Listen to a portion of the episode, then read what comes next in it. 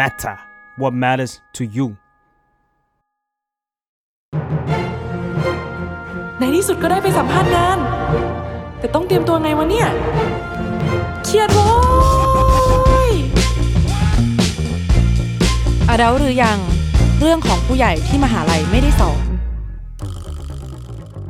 สวัสดีค่ะ ยินดีต้อนรับสู่รายการอดาวหรือยังนะคะ กลับมาอีกครั้งกับรายการที่จะพูดถึงเรื่องราวการเป็นผู้ใหญ่ของเราค่ะ ก็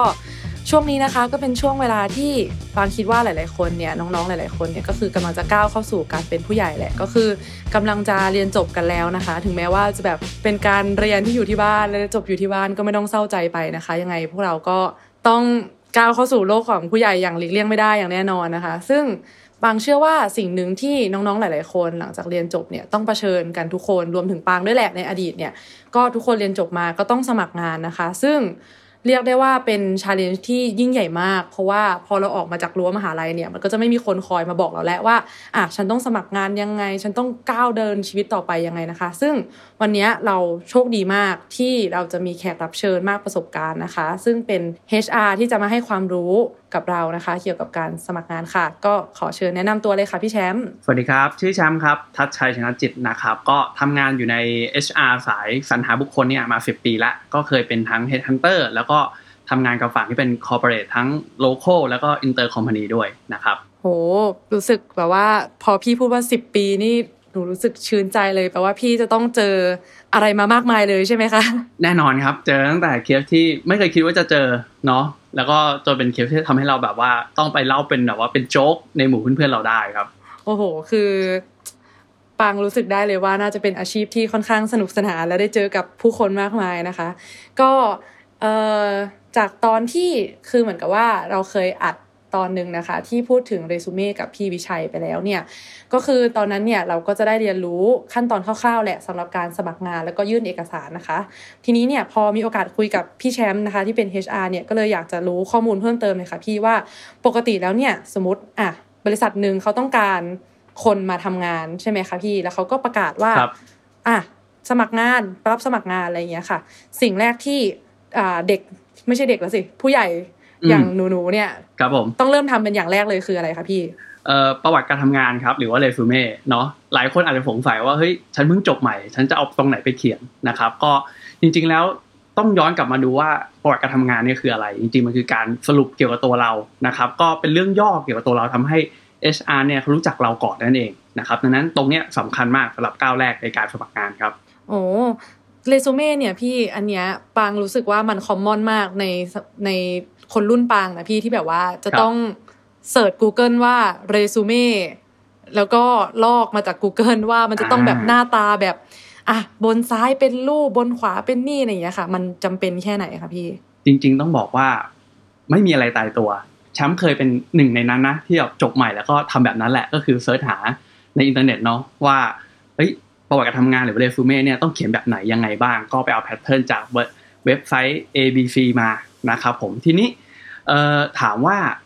เรซูเม่ที่ดีต้องเป็นยังไงบ้างเอาอย่างนี้แล้วกันเรซูเม่ที่ดีคือทำให้คนที่อ่านนะครับ เข้าใจตัวเราได้ง่ายที่สุดเนาะและกระชับที่สุดนั่นเองนะครับ เอาคร่าวๆแบบนี้ดีกว่า ส่วนใครอยากเจาะลึกว่าเฮ้ยมันต้องมีรูปตรงไหน มีรูปดีไหมหรืออะไรเงี้ยแชมป์เชื่อว่าหาอ่านในอินเทอร์เน็ตเนี่ยข้อมูลเยอะมาก pro and con ของมัน อืมค่ะ แล้วเรซูเม่เนี่ย อันนี้อาจจะ เคยถามไปในตอนหนึ่งก่อนแล้วแต่อยากจะครับถามย้ำอีกสักทีหนึ่งค่ะเผื่อใครอยากจะรู้มันต่างกับ CV ยังไงบ้างคะจริง ๆ ถ้าในประสบการณ์เอาเอาเอาเอาชีวิตจริงแล้วกันนะครับ CV หรือว่าเรซูเม่เนี่ยแทบจะไม่มีความแตกต่างกันเลยในเมืองไทย มันก็คือประวัติการทำงานนั่นแหละนะครับว่าคุณชื่ออะไรเบอร์ติดต่ออะไรอยู่ที่ไหนเนาะเออมีประสบการณ์ทำงานที่ไหนมาบ้าง หรือมีการศึกษาด้านไหนมาบ้างนะครับหรือมี skill เพิ่มเติมอะไรบ้างแค่นั้นเองนะครับไม่จำเป็นต้องแบบว่ามี เอ้ยใบรับรองงานหรือว่าต้องมีเอกสารแนบเรื่องเกี่ยวกับวุฒิการศึกษาเข้าไปเพิ่มเติมไม่จำเป็นอืมค่ะ แล้วนอกจากตัวของไอใบประวัติของเราคร่าวๆเนี่ยไม่ว่าจะเป็นเรซูเม่หรือ CV เนี่ยครับนอกจากนี้แล้วเนี่ยมันก็ต้องเขียนจดหมาย เหมือนกับว่าเขียนเนื้อความในอีเมลไปอ่าใช่ไหมคะครับอะอันเนี้ยเป็นสิ่งหนึ่งที่แชมป์อาจจะมองต่างกับ HR คนอื่น หรือว่าหลาย ๆ คนในสังคมไทยนะ คือแชมป์มองว่าทุกวันเนี้ยครับเราใช้ออนไลน์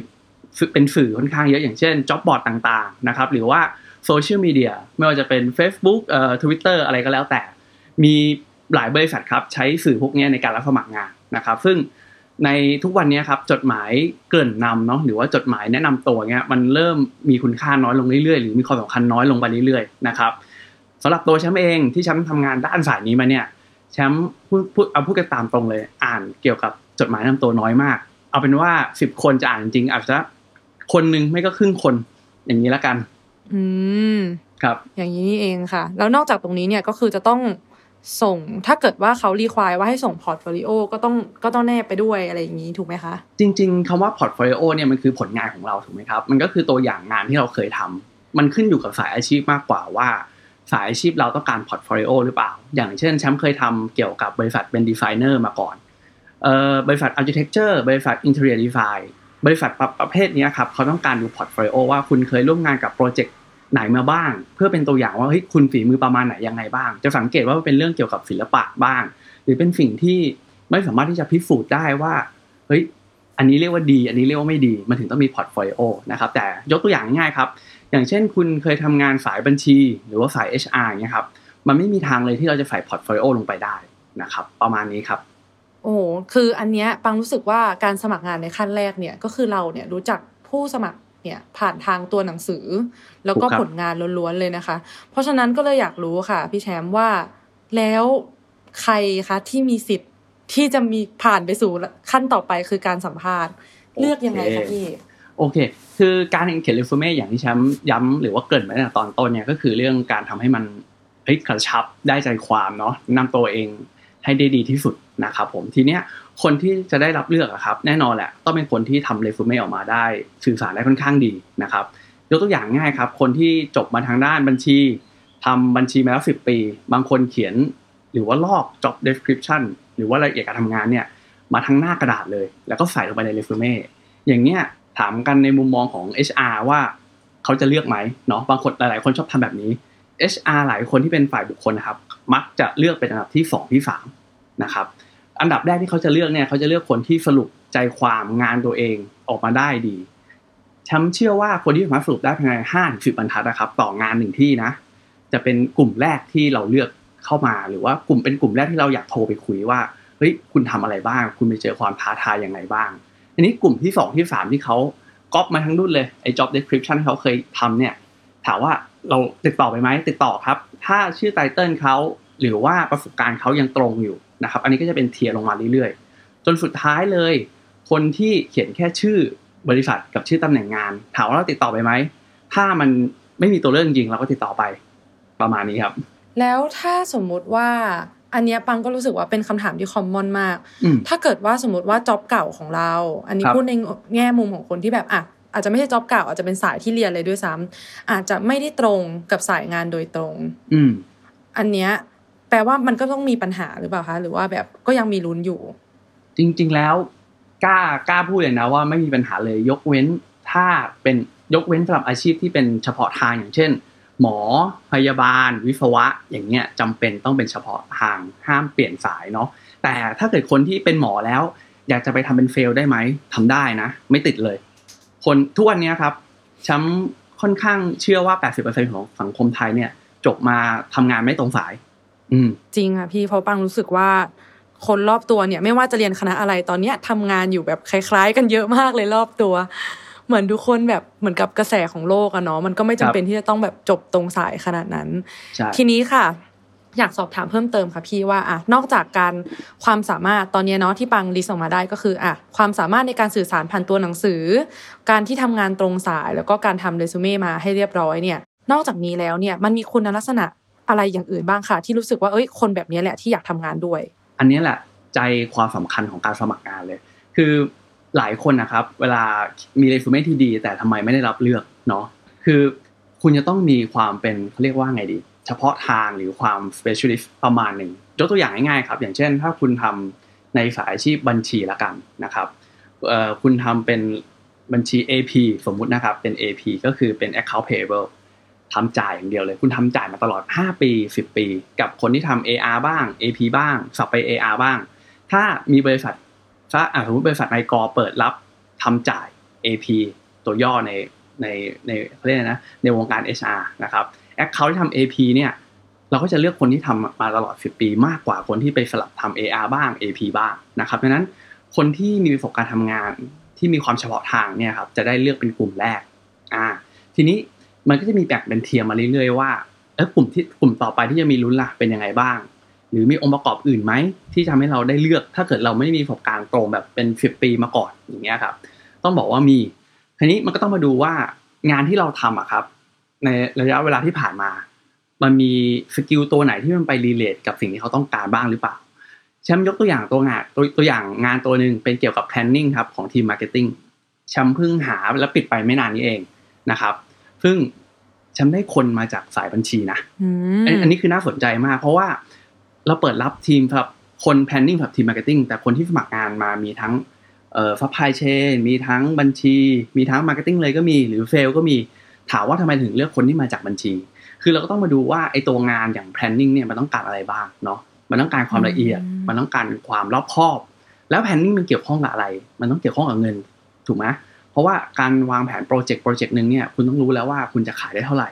มันจะขาดทุนไหม แล้วถ้าเกิดอินลองเทอมปรากฏมันขาดทุนเรื่อยๆ เราจะทำยังไงกับมันดี แน่นอนแหละคนบัญชีมีตรงนี้ครบเลย สุดท้ายแชมป์ก็ปิดตำแหน่งนั้นด้วยเลือกจากคนที่เป็นบัญชีมาก่อน อืมการย้ายสายงานเนี่ยก็ไม่ใช่เรื่องที่เรียกได้ว่าเป็นไปไม่ได้ แต่ว่าเป็นไปถ้าเกิดได้ว่าเราเลือกที่จะ represent สกิลบางอย่างที่มันมีความ relate กับเนื้องาน ทั้งงานเก่าและงานใหม่ของเราเนี่ย เช่น อาจจะแบบจบวิศวะ แต่ว่ามาเป็นแบบทำงานเกี่ยวกับ Data อะไรเงี้ยก็อาจจะเป็นไปได้เหมือนกันโอ้วิศวะมันทำ Data เยอะมากนะจริงๆ อย่างน้องที่ทำนั่งตรงข้ามนั้นทุกวันเนี้ยมีหนึ่งคนทำจบวิศวะมาก็เป็น Data Analysis อืมเพราะมันยังมี skill ที่ relate กันใช่อยู่ครับใช่ใช่คือ skill เนี่ยเป็นสิ่งที่สำคัญมากเลย ไม่ว่าจะคุณจะทำงานฝ่ายไหนก็แล้วแต่ ถ้าคุณมี skill ที่ เอ้ย คุณทำได้จริงอะ ใครใครเขาอยากทำงานกับคุณ มันก็แปลว่าจริง ๆ แล้วเนี่ยอะถ้าเกิดว่าไม่ใช่สำหรับคนที่เคยมีงานเก่าแล้วไปหางานใหม่อะเนาะอาจจะแบบเป็นน้องๆที่จบมาจากคณะหนึ่งแต่ว่าอยากจะไปทำงานอีกสายงานหนึ่งเนี่ยถ้าเกิดว่าเนื้อหาที่เรียนหรือว่าความ relate มันยังได้อยู่ ก็ถือว่ามันก็ยังเป็นไปได้ถูกไหมคะจริงครับก็จริง ๆ อย่างน้องบางคนเนี่ยในบริษัทเก่าแชมป์ที่เคยร่วมงานด้วยหา graphic designer แต่เขาไม่ได้จบกราฟิกเลยนะแต่ในระยะเวลาที่เขาเรียนหนังสือครับเขาทำงานกราฟิกเป็นงานอดิเรกมาตลอดเลย แล้วเขาเวลาเขาสมัครงานเขาก็ยื่น portfolio มาด้วยเนาะเราก็เลือกเขาเป็น graphic designer นะเพราะเขามีความรู้ความสามารถจริง ๆ แล้วเขามีตัวอย่างงานที่พิสูจน์ได้ว่าเขาทำได้จริงกับสิ่งที่เราต้องการ อืมอะทีนี้มาถึงคำถามยอดนิยมเลยค่ะ พี่แชมป์ที่ครับพี่ทุกคนถามมานะคะ คือคำถามคลาสสิกของการสมัครงานคือ ถ้าเกิดว่าตัวจ็อบเนี่ย เขาบอกว่าต้องการคนมีประสบการณ์ หนึ่งถึงสองปี กี่ปีกี่อืมปีนี่แหละอืมอาจจะแบอืบมไม่ได้เยอะมาก เด็กจบใหม่สมัครไปมีสิทธิ์ได้ลุ้นไหมคะ สมัครได้ไหมใช่ไหมมีสิทธิ์ลุ้นไหมต้องบอกว่ามีสิทธิ์ได้ลุ้นนะคือมันแบบโอเคมันอาจจะไม่ใช่ร้อยเปอร์เซ็นต้องบอกอย่างนี้ว่ามันไม่ใช่ร้อยเปอร์เซ็นคือ มันก็จะเป็นเคสที่ค่อนข้างเด็กที่เป็นความมีความตั้งใจเยอะนะครับ อย่างตำแหน่งบางตำแหน่งเอ่อผู้ช่วยผู้จัดการเนาะหลาย ๆ คนคงคิดภาพไม่ออกว่าเด็ก 26 25เนี่ยจะไปเป็นผู้ช่วยผู้จัดการได้ยังไงบ้าง ซึ่งในสมัยเนี่ยอะไรก็เป็นไปได้ โดยเฉพาะสายออนไลน์ หรือว่าสายอีคอมเมิร์ซหรือว่าสายที่แบบว่าเป็น specialist จ๋าๆเลยเนี่ยเป็นไปได้นะครับแชมป์เคยรับเด็กคนหนึ่งมาเขามีประสบการณ์ทำทางด้านเกี่ยวกับ project management นะครับแล้วก็มีเรื่องของออนไลน์เข้ามาด้วย อายุ 25 เองเป็นผู้ช่วยผู้จัดการแล้วนะครับโอ้ทีเนี้ยต้องมาดูว่าอะไรเป็นปัจจัยทำให้เอ้ยเด็กเพิ่งจบ หรือว่าเด็กจบใหม่เนี่ย มาแค่ปีหนึ่งสองปี สามารถสมัครงานได้ตำแหน่งที่สูงๆนะครับ ก็กลับมาเรื่องเดิมเลยก็คือทักษะและความสามารถ คือตลอดเวลาระยะเวลาที่คุณเรียนหนังสือเนี่ยเรามีเก็บเกี่ยวอะไรเพิ่มเติมหรือเปล่า บางคนอะเรียนหนักมากอันนี้เข้าใจ บางคนอาจจะเอ้ยเป็นสายเฉพาะทางเลยไม่มีเวลาไปเรียนเอ่อหรือว่าไปทำงานด้านอื่น ๆเสริมนะครับ อันนี้ก็ต้องบอกว่าเอ้ยเราก็ต้องมีสิ่งที่แบบเหมือนเป็นไซต์โปรเจกต์หรือว่าเป็นไซต์การเรียนรู้ของเราเนี่ยเข้าไป support ทำให้เราได้ง่ายขึ้น แต่ถ้าเกิดเด็กจบใหม่เลย มีโอกาสที่จะไปทำงาน1 ถึงสองปีไหม ที่เขา request อย่างนี้เนี่ยมีครับ แต่ขึ้นอยู่กับวิธีการ present ของเราด้วย ว่าเราไปพิสูจน์ได้ไหมว่าเอ้ยเราสามารถที่จะเรียนรู้ได้เร็ว ยกตัวอย่างเคสหนึ่งน้องคนหนึ่งเรียนหนักมาก เขาเลยมีงานพาร์ทไทม์บางตัวที่ relate กับในการเรียนหนังสือของเขานะอืมแล้วเวลาเขาสัมภาษณ์อะครับ เขาสามารถรู้ไปถึงเฮ้ยบริษัทเนี้ยมี core value คืออะไรบ้างเนาะ มีอืม principle แบบไหนบ้าง แล้วเขาพยายามคือเขาสามารถโชว์ได้ว่าเขาพยายามนะที่จะหาข้อมูลมาสุดท้ายแล้วเขาสามารถที่จะชนะ คนที่เคยมีประสบการณ์ทำงานมาสามถึงสี่ปีได้อะมคือคนทำงานส่วนใหญ่สมัยเนี้ยเวลามีประสบการณ์ทำงานปุ๊บเรามักจะไม่ค่อยหาข้อมูลเกี่ยวกับบริษัทนั้นๆ ว่าคนบริษัทเนี้ยเขาสนใจคนประเภทไหน โอเค ในเมืองไทยหลายบริษัทอะครับ มักจะไม่รู้ว่า เฮ้ยฉันจะ present บริษัทออกไปในแนวไหนยังไงดี ซึ่งทำให้ผู้สมัครหลายๆคนเนาะก็ไม่สามารถที่จะรับสารเหล่านั้นได้ว่าเฮ้ยบริษัทเหล่านี้เขาจะชอบคนแบบไหนยังไงอ่าอย่างถ้าเป็นบริษัทที่เป็นอินเตอร์มากๆ เขาจะพยายาม present ว่าเฮ้ยอย่างสมมุติอย่างบริษัทอ่า A มี motto แบบนี้มีนโยบายแบบนี้เขาจะพยายามสื่อสารตรงนี้แล้วเขาทำจริง ๆ ถ้าเราสมัครบริษัทอินเตอร์จะรู้เลยว่าอ๋อบริษัทแบบนี้นะเขาชอบคนแบบนี้มี character แบบนี้มันจะง่ายมากกับเรา อย่างถ้าเราไปดูในอินเทอร์เน็ตเนาะ Google จะมี เอ้ย nature การทำงานแบบนี้ ทุกคนจะรู้เลยว่า nature ทำงานแบบไหน Amazon ทำงานแบบไหน หรือว่า Facebook ทำงานแบบไหนบ้าง จะสังเกตว่าถ้ากลับมาในเมืองไทยเฮ้ยแล้วเมืองไทยอย่างบริษัท ABC เขาทำงานแบบไหนล่ะ เราแทบจะไม่มีข้อมูลตรงนี้เลยอืมเราจะคิดแค่ใช่ว่า เอ้ย ถ้าเป็นบริษัทไทย company เนี่ย อ๋อ มันก็ไทยๆอะ ก็คือเขาว่าทำแบบไทยๆ negative แล้ว คนเริ่มแบบ เออ มันมันก็ไทยๆอะเนาะ จะทำอะไรมากไปกว่านี้ได้ยังไงล่ะ ก็สมัครไปตามที่เขาเขียนละกัน แต่ถ้าเกิดเป็นบริษัทต่างชาติอะครับ เขาชอบนะ เด็กที่จะไป challenge เขา บางคนแบบว่าทำงานพาร์ทไทม์มาสามที่ เขาเขียนไปเลยว่าเขามีประสบการณ์แบบนี้แบบนี้แบบนี้นะ แล้วเขาทำ ส่วนที่ HR จะเชื่อไม่เชื่อเนี่ยมันก็ขึ้นอยู่แล้วแต่คนนะครับอย่างแชมป์เนี่ยฉันจะดูเลยว่าเฮ้ยทำมาสามที่น่าสนใจว่ะทำไมเขาถึงพยายามขุดตัวเองไปแบบว่า ต้องทำเยอะๆเพื่อจะพิสูจน์อะไรบางอย่างหรือเปล่าอะไรอย่างเงี้ยครับเป็นต้นโอ้เพราะฉะนั้นเนี่ยจริงๆแล้วเนี่ยอย่าเพิ่งหมดหวังนะคะสำหรับการสมัครงานที่บอกว่าต้องการเด็กจบใหม่ประสบการณ์1-2 ปีเนี่ย ถือว่ายังเป็นไปได้นะคะ ทุกคนเป็นอย่าไปได้เพิ่งหมเป็ดนไปหวัได้งครับ เรียกได้ว่าจะต้องอาศัยความไม่ใช่เรียกว่าความพยายามด้วยการนำเสนอความพยายาม คือการนำเสนอ communication ครับเป็นสิ่งสำคัญอยู่แล้ว อีกเรื่องหนึ่งที่แชมป์อยากจะเพิ่มเติมคือการรับสารคือเราอยากจะสมัครบริษัทไหนเราต้องหาข้อมูลเพิ่มเติมด้วย คือหาข้อมูลตรงนี้ไม่จำเป็นต้องแบบว่าลงลึกไปถึงแบบว่าเฮ้ยกำไรขาดทุนเขาเป็นยังไง แต่ให้รู้ว่าแกนของบริษัทเขาอะเขามีนโยบายแบบไหนเขาอยากได้คนประมาณไหนยังไงบ้าง ซึ่งเวลาเราไปคุยครับ เราจะรู้ว่าอ๋อ nature business เขาเป็นแบบนี้นะดังนั้นคนที่เขามองหาจะต้องเป็นแบบแนวไหนยังไงประมาณนี้มากกว่าครับโอ้ค่ะ ทีเนี้ยมันก็จะมี factor ต่างๆ ค่ะพี่ที่แบบว่าเหมือนกับคือก่อนที่ปังจะมาทำเหมือนกับว่าจะมาถามพี่แชมป์เนี่ยปังก็ถามเพื่อนๆที่แบบเขาคือเพื่อนครับปังเนี่ยอย่างเช่นปังเนี่ยจบมาสองสามปีอย่างเงี้ยเพื่อนก็จะเริ่มย้ายงานอะไรกันละเขาก็จะเริ่มมีคำถามในใจค่ะพี่ถึงแบบfactor ต่างๆ ที่แบบกลัวจังเลยว่าจะมีผลหรือเปล่าอย่างเช่นอะปังถามทีละข้อเลยค่ะพี่หนึ่งอื มมันจริงไหมที่แบบว่ามันมีอายุสุดท้ายที่เราจะสมัครงานได้ ก็คือสมมุติเราอายุเยอะแล้วอยากไปสมัครงานที่เป็น junior คืออะอยากจะเรียนรู้ในสายงานนั้นก็ได้ สมัครได้ไหมอย่างนี้หรือเปล่า ใช่ใช่ใช่อ่าทำได้ครับทำได้จริง ๆ บริษัทหลาย ๆ บริษัทเปิดกว้างมากสำหรับเรื่องพวกนี้นะครับเออแชมป์เคยรับตำแหน่งงานหนึ่งเขาอายุประมาณสักสี่สิบแล้ว แต่สมัครเป็นเหมือนกับเป็น cash officer คือเป็นเจ้าหน้าที่เกี่ยวกับทางทางด้าน Data เกี่ยวกับตัวเงินนะครับอืม ตอนเรารับเขาเข้ามาเราเราเราถามเขาคำถามแรกเลยว่าโทษนะครับพี่ต้องเรียกเขาพี่เลยพี่ครับทำไมพี่ถึงอยากสมัครตำแหน่งงานนี้คือพี่ไปทำที่อื่นก็ได้ เขาบอกว่าเขาเคยมีโอกาสไปทำตำแหน่งงานนี้มาก่อน แล้วเขารู้สึกว่าเขาเอนจอยเขาสนุกกับการทำงานแบบนี้ แล้วเขารู้สึกว่านี่คือสิ่งที่เขาอยากทคือเวลาเขาเล่าอะครับ เรารู้สึกเลยว่าเฮ้ยเขา enjoy กับสิ่งเหล่านี้จริง ๆ นะ และนี่คือแบบ perfect case เลยว่าที่เราอยากจ้างอะเออ คือเป็นไปได้ครับ มันไม่มีอายุหรอก แต่ถามว่า บางคนถามแล้วอ้าวแล้วแอร์โฮสเตสล่ะคะหรือว่าสจ๊วตมันมีอายุกำกำกับนี่ อืมในเมืองไทยต้องต้องบอกว่าในเมืองไทยมีกำกับนะ แต่แชมป์ว่าต่างประเทศเขาไม่มีกำกับอืมนะครับดังนั้นอาจจะเป็นความที่ว่าเฮ้ยในสังคมเราอาจจะต้องพัฒนาไปเรื่อยๆ คือเรื่องของอายุเนี่ยฉันต้องบอกว่ามันเป็นการภาษาอังกฤษเรียกว่า discrimination เนาะอืมอันเนี้ยเป็นสิ่งที่เราต้องพัฒนาไปด้วยกันนะครับเรื่องของอายุเรื่องเรื่องของ gender รวมไปถึงบางที่มีเรื่องของรอยสักด้วยนะครับ อันนี้ก็อืม ต้องค่อยๆ พัฒนากันไป แต่ถามว่าในเมืองไทยเริ่มมีการเปิดกว้างเริ่มมีมากขึ้นไหม มีเยอะขึ้นนะครับแชมป์ให้อัตราส่วน สมมุติถ้าเป็นบริษัทไทยคอมพานีเลยเดี๋ยวนี้เขาเปิดมากขึ้นละประมาณครึ่งครึ่งๆละ แต่ถ้าเกิดเป็นบริษัทอินเตอร์โอ้โหน่าจะเจ็ดสิบแปดสิบเปอร์เซ็นขึ้นไปละแชมป์ว่าประมาณนั้น อืมซึ่งซึ่งจริงไหมคะพี่เรื่องรอยสักที่แบบว่าไม่รับสมัครงานเพราะมีรอยสัก อ่าโอเค เรื่องรอยสักถามว่าจริงไหมประสบการณ์ส่วนตัวในอดีตน่าจะช่วงจบใหม่ๆเนาะประมาณสามปีที่จบเพิ่งจบเนี่ยมีจริง นะครับ แต่ถ้าเป็นยุคปัจจุบันเนี่ยไม่ไม่ค่อยมีละน้อยลงเรื่อยๆ น้อยลงเยอะเลยดีกว่า เพราะว่าเรื่องรอยสักในสังคมไทยปัจจุบันเนี่ยมันเหมือนเป็นเรื่องธรรมดาไปแล้วอืมโอเคค่ะครับ ต่อมาค่ะพี่ถ้าเกิดว่าในเรซูเม่แบบมันเกิดมีแกลบเยียขึ้นมาอย่างเงี้ย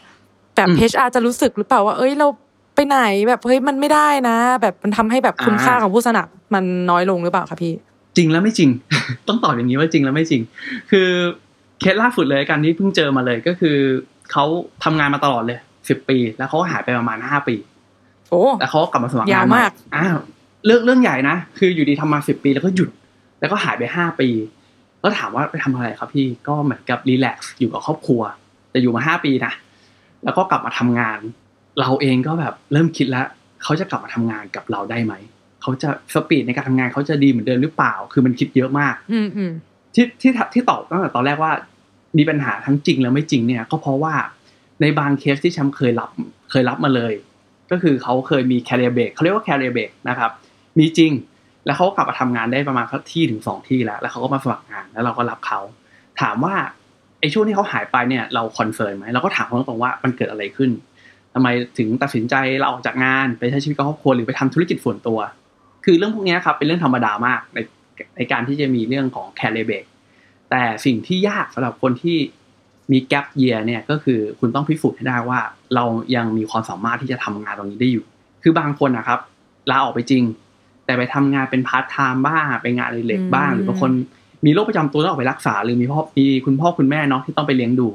คือเป็นเรื่องปกตินะครับ แต่เพียงแต่ว่าเราต้องพิสูจน์ให้ได้ว่า ณวันนี้เรายังสนใจงานทางด้านนี้อยู่ เรายังมีความสามารถในทางในการทำงานด้านนี้อยู่แค่นั้นเองครับ เพียงแต่ว่าในคนที่เราเพิ่งกลับมาเลยใหม่ๆ อาจจะยากนิดนึงในเรื่องของการนำเสนอนะครับโอ้ตอนแรกบางคิดว่าปีเดียวก็เยอะแล้วห้าปี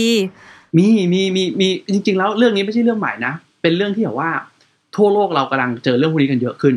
คืออย่างถ้าเป็นฝั่งยุโรปเนี่ยครับเขาจะให้เรื่องเอ่อให้คุณค่าเกี่ยวกับคุณภาพของชีวิตเยอะมากถูกไหมครับ เรื่องของคุณภาพชีวิตเนี่ยทำให้หลาย ๆ คนที่เป็นพนักงานเงินเดือนนะครับ เริ่มที่จะเฮ้ยฉันหยุดสักปีหนึ่งไหมไปท่องเที่ยว แล้วกลับมาทำงาน กลายเป็นเรื่องปกติไปเลยนะ จนมีเคสบางเคสแบบหยุดไปสิบปีอย่างเงี้ย แล้วกลับโอ้เขากลับมาทำงาน ก็มีถึงขั้นเป็นแบบ case study กันเลยว่า ถ้าคุณกลับมาทำงานแล้วหลังจากสิบปีที่คุณพักไปเนี่ย ชีวิตคุณเป็นยังไงบ้าง คือมันก็มีทั้งมุมที่แบบว่า ความกดดัน มุมที่เขารู้สึกว่าเขา enjoy มากขึ้น คือทุกอย่างมันมีข้อดีข้อเสียครับ อืม อืมค่ะ โอเคค่ะ มาถึง factor ต่อไปที่ทุกคนถาม ชื่อมหาลัยและเกรด อ่า อันนี้มี trick มาฝากด้วย ชื่อมหาลัยสำคัญไหมเอาอย่างนี้แล้วกัน ถ้าเป็นบริษัทอินเตอร์หลายที่อะครับเขาไม่ค่อยจะไปดูชื่อมหาลัยละเขาจะดูคณะที่คุณเรียนมากกว่า ว่าคณะที่คุณเรียนเนี่ยมันมีส่วนช่วยกับตัวงานของคุณหรือเปล่า แต่ถ้าเกิดประสบการณ์คุณมีอยู่แล้ว ไม่ต้องกังวลเรื่องชื่อมหาลัยนะครับ อันนี้น่าจะตัดปัญหาตรงนี้ออกไปได้ว่าชื่อมหาลัยสำคัญหรือเปล่านะครับ อีกเรื่องหนึ่งก็คือเรื่องของเกรดเฉลี่ยนะครับ ตัวเกรดเฉลี่ยเนี่ย ถ้าเป็นแชมป์แชมป์ไม่ใส่ แล้วถามว่าเอ้ยไม่ใส่ได้เหรอ ไม่ใส่ได้ครับ ไม่มีใครเคยอยากรู้เลยว่าแชมป์จบเกรดเฉลี่ยเท่าไหร่ เอาง่ายๆนะวันนี้เราไปหาหมอ เราถามหมอไหมหมอจบเกรดเฉลี่ยเท่าไหร่ คือไม่มีใครถามหมอว่าหมอจบเกรดเฉลี่ยเท่าไหร่ หรือไม่มีใครถามวิศวะว่าเฮ้ยน้องน้องวิศวะเกรดเท่าไหร่เกรดเฉลี่ยมาสร้างบ้านพี่อะ ไม่มีใครถามนะ ดังนั้นฉันเชื่อว่า standard ของมหาวิทยาลัย หรือว่าประสบการณ์ทำงานเนี่ยสำคัญกว่าแน่นอนนะครับ คุณจบใหม่มาคุณอาจจะ กังวลเกี่ยวกับชื่อมหาวิทยาลัย กังวลเกี่ยวกับเกรดเฉลี่ยค่อนข้างเยอะ แต่พอคุณทำงานมาสักสามปีห้าปี คุณจะรู้แล้วว่าประสบการณ์ทำงานเนี่ยของจริง คือคุณจบเกรดเฉลี่ยดี top รุ่น แต่คุณไม่เคยทำงานด้านนั้นมาก่อน กับคนที่เคยมีประสบการณ์ทำงานมาแชมป์เลือกคนที่มีประสบการณ์ทำงานมานะมันมีเคสบางเคสที่ว่ามีจริงๆมันมีหลายเคสเลยอะที่แบบว่า คนไทยเนี่ยครับ จบจบม .6 แล้วก็ไปทำงานที่ต่างประเทศ ซึ่งต่างประเทศเขาไม่ได้แคร์วุฒิเรื่องการศึกษาอยู่แล้วเขาแคร์เรื่องเกี่ยวกับประสบการณ์ทำงานมา อันนี้เขากลับมาเมืองไทย มาสมัครงานตำแหน่งผู้จัดการบ้างตำแหน่งนู้นตำแหน่งนี้บ้าง ถ้าเป็นบริษัทไทยฉันเชื่อว่ามีความ concern เกี่ยวกับ ไม่ว่าจะเป็นชื่อมหาวิทยาลัยเออเกรดเฉลี่ยเยอะกว่าบริษัทอินเตอร์แน่นอน แต่ไม่ใช่ทุกบริษัทนะครับ แต่ถ้าเป็นบริษัทต่างชาติที่เป็นอินเตอร์เนี่ยเขาจะสนใจไปที่ตัวประสบการณ์ทำงานของคุณเลยว่าเฮ้ยคุณทำได้จริงจริง ๆ นะ ใช้คำนี้เลย จริง ๆ จริง ๆ นะ เพราะว่าเคส ที่เป็นเขาเรียกว่าเคสคลาสสิกเลย ที่ฉันเคยเจอก็คือพวก graphic designer บ้าง หรือเป็นเกี่ยวกับ sound editor บ้าง กลุ่มคนเหล่านี้ครับ ประสบการณ์สำคัญมากกว่าใบประกาศนียบัตรแน่นอนครับ อืมอืโอ้มโหต่อมาค่ะสำหรับคนที่เคยทำงานแล้วลาออกมาที่ใหม่เนี่ย ก็จะมีคำถามค่ะอืมว่า เหมือน เพื่อนปางก็มีคนฝากถามมาว่า เออเนี่ย การที่เราลาออกเนี่ยองค์กรหมายถึงว่าที่ทำงานเก่าของเราเนี่ย ขนาดของที่ทำงานเก่าแบบที่ทำงานเก่าเป็นแบบบริษัทที่มีชื่อเสียงเลยกับบริษัทที่แบบอืมเล็ก ๆ หรืออะไรแบบเนี้ยมันมีผลไหมคะ เพราะว่าอย่างเช่น อะอย่างถ้าย้อนเวลากลับไปรุ่นปางอย่างเงี้ยเพื่อนหลาย ๆ คนอะอืมก็จะเลือกสมัครงานที่แรกอะ อาจจะแบบไม่ได้เป็นงานที่ฉันอยากทำเลย รู้ว่างานมันก็หนักอะไรเงี้ย แต่เลือกที่จะไปสมัครองค์กรที่มันแบบมีชื่อเสียงอะไรเงี้ยอ๋อเพื่อที่ว่าแบบเอ้ยเวลาไปงานต่อไปมันจะง่ายขึ้นอะไรเงี้ย อันเนี้ยเป็นความเชื่อที่แบบปังไม่รู้ว่าถูกพูฟกันมาเป็นความแค่เชื่อไหนที่ผิดครับ เป็นความเชื่อที่ผิดครับเหรอคะตายเป็นความเชื่อที่ผิดมากแล้วคือถ้าถ้าถ้าเกิดเราเราพูดในในกลุ่มคนที่บอกว่า ใช้คำว่าเป็นเป็น success case ละกันเนาะหลาย ๆ คนในเมืองไทยอะครับ หลาย ๆ คนเลย let's say สักเจ็ดสิบถึงแปดสิบเปอร์เซ็นเลย บริษัทแรกมักจะเป็นบริษัทเล็กอืมฟังฟังแล้วแบบ เฮ้ยเฮ้ย ที่ฉันเชื่อมาว่าจบมาตั้งใจเรียนเกรดเฉลี่ยดีๆทำงานกับบริษัทใหญ่ ๆ ชีวิตเราจะดีขึ้น จริงอ้าวมันมันไม่จริงเหรอ มันไม่จริงสักทีเดียว มันมีคนแหละที่แบบว่าเรียนดีทำงานดี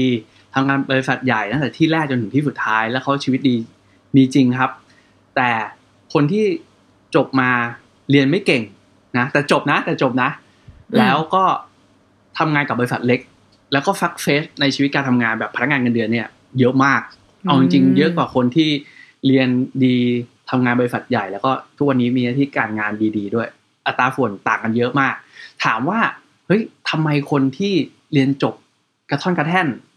แล้วไปทำงานบริษัทเล็ก ๆ ถึงประสบความสำเร็จเยอะกว่าล่ะ คืออย่างนี้ครับ คนที่เขาเราตัดเรื่องเรียนจบไปเนาะ แต่การทำงานกับบริษัทเล็กอะครับ ต้องบอกว่ามันได้เรียนรู้เยอะกว่าคนที่ทำงานบริษัทใหญ่ๆ คือบริษัทใหญ่ๆ มันจะมีโครงสร้างสตรัคเจอร์ที่ค่อนข้างชัดเจนว่าเฮ้ยคุณทำหน้าที่ตัวนี้นะ คุณทำอันนี้นะ แต่ถ้าเป็นบริษัทเล็กนายเอเนี่ยทำแทบทุกอย่างของบริษัทอะบางครั้งนายเออยู่ในแผนก HR ก็คือทำทุกอย่างของ HR นั่นแหละนะครับ ทีนี้ไอความสำคัญเนี่ยว่าทำไงให้คุณประสบความสำเร็จเพิ่มเติมเนี่ย ก็คือการ move ของคุณเนี่ย เป็น move ที่ฉลาดหรือเปล่า ใช้ว่า move ที่ฉลาดหรือเปล่าด้วยนะ เพราะว่าบางคนเด็กจบใหม่หลาย ๆ คนปัญหาณปัจจุบันเนี่ยคือจบมาทำงานปีหนึ่งลาออกสมัครที่งานสมัครงานที่ใหม่ เพื่ออาจจะเป็นเรื่องของประสบการณ์ทำงานที่ดีขึ้น เรื่องเงินเดือนที่ดีขึ้น ก็แล้วแต่แต่สิ่งหนึ่งที่เด็กจบใหม่ หรือว่าหลาย ๆ คนที่ทำงานมาระยะหนึ่งแล้วเนี่ยขาดหายไปก็คือเรื่องของภาษาอังกฤษก็คือ success story นะครับ เรื่องราวที่พูพิสูจน์ได้ว่าเฮ้ยเราเนี่ยประสบความสำเร็จนะ ในการทำงานที่นั่นอืมบางคนอยู่แค่ปีเดียว บางคนอยู่สองปี บางคนอยู่สามปี แต่สิ่งหนึ่งที่คุณต้องมีเลย เพื่อจะเป็นสิ่งทำให้คุณแบบว่า เติบโตได้คือเรื่องราวที่คุณประสบความสำเร็จก็คือ success story เนี่ยแหละนะครับ ปีหนึ่งกับห้าปี แต่ปีหนึ่งคุณทำให้แบบว่าบริษัทคุณโตมาก คุณได้รับรางวัลโอ้โห อันนี้เป็นระดับประเทศ อันนี้ระดับบริษัท อันนี้ระดับทีม กับคนทำงานมาห้าปีไม่เคยมีอะไรเลย บางครั้งฉันก็เลือกคนทำงานปีเดียวนะ อืมอันนี้คือความแตกต่างครับ ว่าแก p เยียมันต้องเป็นแบบไหนยังไงบ้าง หรือว่าการที่คุณแบบว่าจบมาจากมอดีๆทำงานบริษัทใหญ่ๆจำเป็นหรือเปล่าประมาณนี้ อืมโอ้ค่ะ งั้นก็แอบตอบคำถามของ factor สุดท้ายที่ปังกำลังจะถามเลยค่ะพี่ก็คือ การทำแบบการลาออกถี่ๆอะไรแบบเนี้ยครับ การลาออกถี่อะๆมันมีผลต่อการสมัครงานที่ใหม่ไหมคะมันเช่นเหมือนกับว่า เฮ้ยเขาจะมองว่าเราแบบ ไม่ทนงานเลย อะไรอย่างเงี้ย แบบสามเดือนหกเดือนออกย้ายที่ทำงานบ่อย อันนี้จริงใช่ไหมตอบเลยว่าจริงอันนี้จริงจริงจริงในจริงเลยก็คือว่า เอาอย่างนี้ปัญหาส่วนใหญ่ที่ผมเจอเนี่ย ที่คนส่วนใหญ่สมัครงานแล้วบอกว่าไม่มีที่ไหนรับ ไม่มีที่ไหนต้องการเรา ก็คือ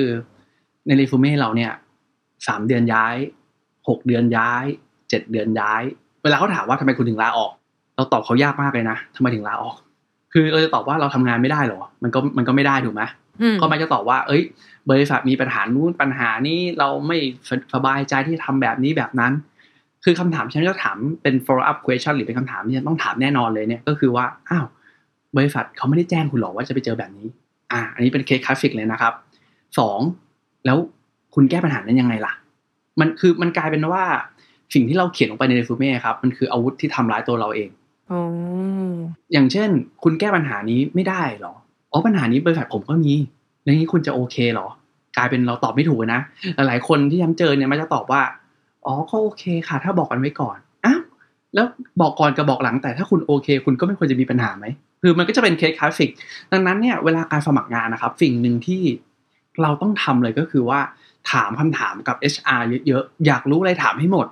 อย่างเช่น ตอนที่ฉันย้ายงานฉันจะถามเลยว่า ที่ทีมมีปัญหาอะไรไหมครับ ที่ทีมหัวหน้าทำงานแบบไหน ที่ทีมหัวหน้าเนี่ย จุดที่ที่ถือว่าแบบเป็นที่น่ารำคาญที่สุดคืออะไร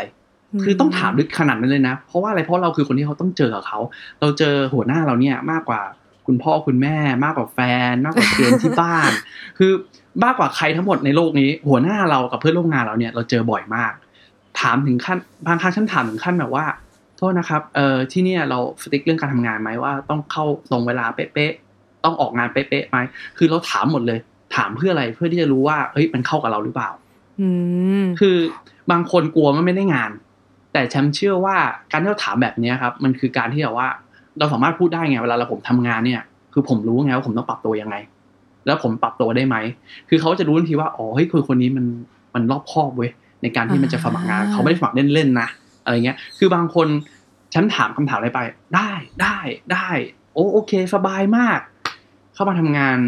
ได้อาทิตย์หนึ่งลาออกอ๋อพี่ทำงานนี้ไม่ได้แล้วค่ะ น้องแชมป์มันแบบมันยากเกินไปหรือเคสหนักสุดที่เคยเจอนะ เข้ามาครึ่งวันแล้วลาออกคือหายไปเลยเฮ้ยอะพี่แล้วแล้วแล้วแล้วแบบเราเราก็พยายามติดต่อนึกว่าเขามีอุบัติเหตุเราเป็น HR เราก็ร้อนรนเนาะเราเคยเจอเคสที่แบบว่าพนักงานหายไประหว่างวันแล้วแบบประสบอุบัติเหตุ ไม่มีใครรู้มารู้อีกทีนึงโรงพยาบาลโทรแจ้งโอ้ my god เราก็พยายามติดต่อพยายามติดต่อพยายามต่อเช็คโรงพยาบาลด้วยนะในระในในระหว่างนั้นอะเขาก็เทคมาบอกว่าเออพี่คะจริง ๆ แล้วหนูแบบรู้สึกว่างานมันยากไป โอ้เอ้าอุแม่เจ้าแรงทำไมไม่ไม่บอกไม่ากคือเอาจริงๆนะบอกกันตรงๆดีกว่า เราไม่ต้องเป็นห่วง แรงแรงที่สุดคือการที่ผู้สมัครบอกเราว่า พี่หนูคิดว่างานเนี้ยมันยากไป เราประทับใจเขานะบางครั้งมันมีบางเคสอะผมถึงขั้นต้องแบบว่า แล้วงานไหนที่คุณชอบอะถ้าเรามีตำแหน่งงานเราก็ยัง consider เขาอยู่เรายังพิจารณาเขาอยู่อะอืมค่ะ โอเค เดี๋ยวก่อนอืมเดี๋ยวก่อนที่จะไปไกลกันเกินไป เพราะเรายังมี topic ต่อไปอยู่ ก็คืออมอืมเหมือนกับว่า อะอันเนี้ยคือเหมือนกับว่าคร่าวๆแหละว่า เราได้จบในส่วนของการสมัครงานที่เป็นกระดาษละแล้วเราก็ได้รู้แล้วได้ว่า มุมมองของ HR ที่จะเรียกคนที่ไปสัมภาษณ์งานเนี่ย มันมีเกณฑ์อะไรยังไงบ้าง ก็ได้สบายใจกันไปครับหนึ่งเปลาะ ทีเนี้ยพออมมาถึงการสัมภาษณ์งานค่ะพี่ อันเนี้ยต้องขอครับขึ้นต้นก่อนเลย เพราะปังคิดว่าเนี่ยมันเป็นมันเป็น challenge อย่างหนึ่งในยุคนี้นะพี่ที่แบบว่าเราไม่สามารถใช่ไหมอันนี้ปังเข้าใจเองว่าเราไม่สามารถที่จะไปสัมภาษณ์งานโดยแบบเป็นตัวต่อตัวได้แล้ว ตอนเนี้ยมันต้องสัมภาษณ์ออนไลน์ครับ ตอนนี้เนี่ยอยากให้พี่แชมป์ลองเล่าหน่อยค่ะว่าสถานการณ์ตอนนี้เนี่ยสมมติอะวันเนี้ยปังตัดสินใจที่จะแบบวันเนี้ยไปสัมภาษณ์งาน สิ่งที่ปังจะเจอเนี่ยก็อืมคือ ปังจะได้ link meeting มาอันหนึ่งป่ะคะพี่หรือมันจะเป็นยังไงคะโอเค ในยุคที่มีการแพร่ระบาดโควิด -19 เนาะการสัมภาษณ์ออนไลน์เป็นเป็น option แรกเลยและกันที่เราเลือกนะครับ ก็ในการสัมภาษณ์ออนไลน์เนี่ยมันจะแตกต่างกับสัมภาษณ์แบบ face to face หรือสัมภาษณ์ต่อหน้าค่อนข้างเยอะ ใช้ใช้คำว่าเยอะเลยนะ คือคนที่ไปสัมภาษณ์ออนไลน์หรือได้รับเลือกเข้าไปเพื่อสัมภาษณ์นะครับแน่นอนแหละคุณจะได้ลิงก์หนึ่งลิงก์เป็นคลาสสิกเลย อาจจะเป็นโปรแกรมอย่างเช่น Zoom เป็นโปรแกรม Microsoft Teams เป็นโปรแกรมจริงๆ Line ก็มีนะ Line แอปพลิเคชันอะหรือเป็นวิดีโอคอลต่างๆ มันคือมันได้หมดครับ ที่มันมี video call conference ได้หมดเลย บางครั้งเป็น WhatsApp บางครั้งเป็น FaceTime ธรรมดา คือมันอยู่ที่ว่าองค์กรนั้นเขาใช้โปรแกรมอะไรอะแต่จะมาพูดโปรมาพูดถึงโปรแกรมที่เป็นคลาสสิกละกัน ก็จะมี Microsoft Teams นะครับที่หลายบริษัทใช้ มี Google Hangout มี Zoom นะครับสามโปรแกรมเนี้ยจะเป็นโปรแกรมหลักที่เขาใช้ ทีเนี้ยถามว่าถ้าได้โอกาสเข้าไปสัมภาษณ์แล้วต้องสัมภาษณ์ออนไลน์ ต้องเตรียมตัวเบื้องต้นยังไงบ้างอืมแนะนำอย่างนี้เลยนะครับ ข้อแรกเลยดาวน์โหลดโปรแกรมมาก่อน สมัคร user ID เรียบร้อย เข้าไปเทสก่อนเลยว่าใช้ยังไง ลองโทรหาเพื่อนก็ได้ หาแฟนก็ได้หาคุณพ่อคุณแม่ก็ได้ สร้างความคุ้นเคย ให้ตัวเราเนี่ยคุ้นเคยกับโปรแกรมนั้นก่อน ไม่ใช่โผล่มาถึงปุ๊บกดตรงไหนมิวไมโครโฟน ตรงไหนเปิดไมโครโฟน ตรงไหนเปิดเอ่อกล้อง คือถ้าเกิดเราไม่รู้อะไรเลยเนี่ยเวลาเราสัมภาษณ์มันจะเริ่มแบบเฮ้ยคนนี้เขาไม่ได้เตรียมตัวมาคุยกับเราเลยว่ะอืมันจะเริ่มมีเหตุการณ์นี้เกิดขึ้น ดังนั้นเนี่ยดาวน์โหลดมาก่อนครับ สมัคร user ID เรียบร้อยทำตัวให้คุ้นชินกับโปรแกรมนั้นๆไว้ก่อนนะครับ แล้วสิ่งที่ต้องเตรียมตัวต่อมาหลังจากเฟสแรกเลยเนี่ยเฟสที่สองคือว่าห้องที่เราใช้สัมภาษณ์ แสง บางคนถึงขั้นลงทุนไปซื้อเขาเรียกนะ ไฟที่แบบว่าขายของอืมาเปิดเอ่อบางคนซื้อไมโครโฟนมามาเพิ่มเลย จะบอกว่าไม่จำเป็นขนาดนั้นนะครับ เปิดหน้าต่างก็ได้ครับ ให้มันมีแสงเข้ามาหาหน้าเราที่ไม่สว่างจนเกินไปนะครับหาที่ที่มันเงียบหรือว่าใช้หูฟังที่แถมมากับมือถือก็ได้นะครับ ใช้คุยแค่นั้นเองเพียงพอแล้ว แล้วก็ make sure ที่สำคัญที่สุดก็คือ make sure เรื่องเกี่ยวกับ internet connection นะครับว่าอินเทอร์เน็ตของเรานั้นสัญญาณอะมันเสถียรไม่ใช่คุยไปหน้าค้าง คุยไปสัญญาณขาดอย่างเงี้ยไม่ work นะ อืมค่ะ แล้ว สมมุติถ้าสัมภาษณ์ออนไลน์อะค่ะพี่เราสามารถที่จะอืมแบบว่าใช้ filter background ได้ไหมคะ อ่า ใช้ได้ครับ จริง ๆ แล้วมันจะแยกกันเนาะฟิลเตอร์กับ background อะโอเค เอาเรื่อง background ก่อนละกัน background เนี่ยใช้ได้ครับ แต่ขอเป็น background ที่สุภาพคำว่าสุภาพอาจจะเป็น background ที่เขาแถมมากับโปรแกรมนั้นๆก็ได้นะ อย่างเช่น เป็น background เกี่ยวกับห้องทำงาน เป็น background ขาวๆเลยก็ได้ หรือเป็น background ที่เป็นสีพื้นฐานก็ได้นะครับขอแค่สุภาพ ไม่จำเป็นต้องเป็นทุ่ง wonderland ไม่จำเป็นต้องเป็น background ที่แบบว่าโอ้โหมีคนนั่งประชุมกับเราด้วย ไม่จำเป็นต้องขนาดนั้นนะครับ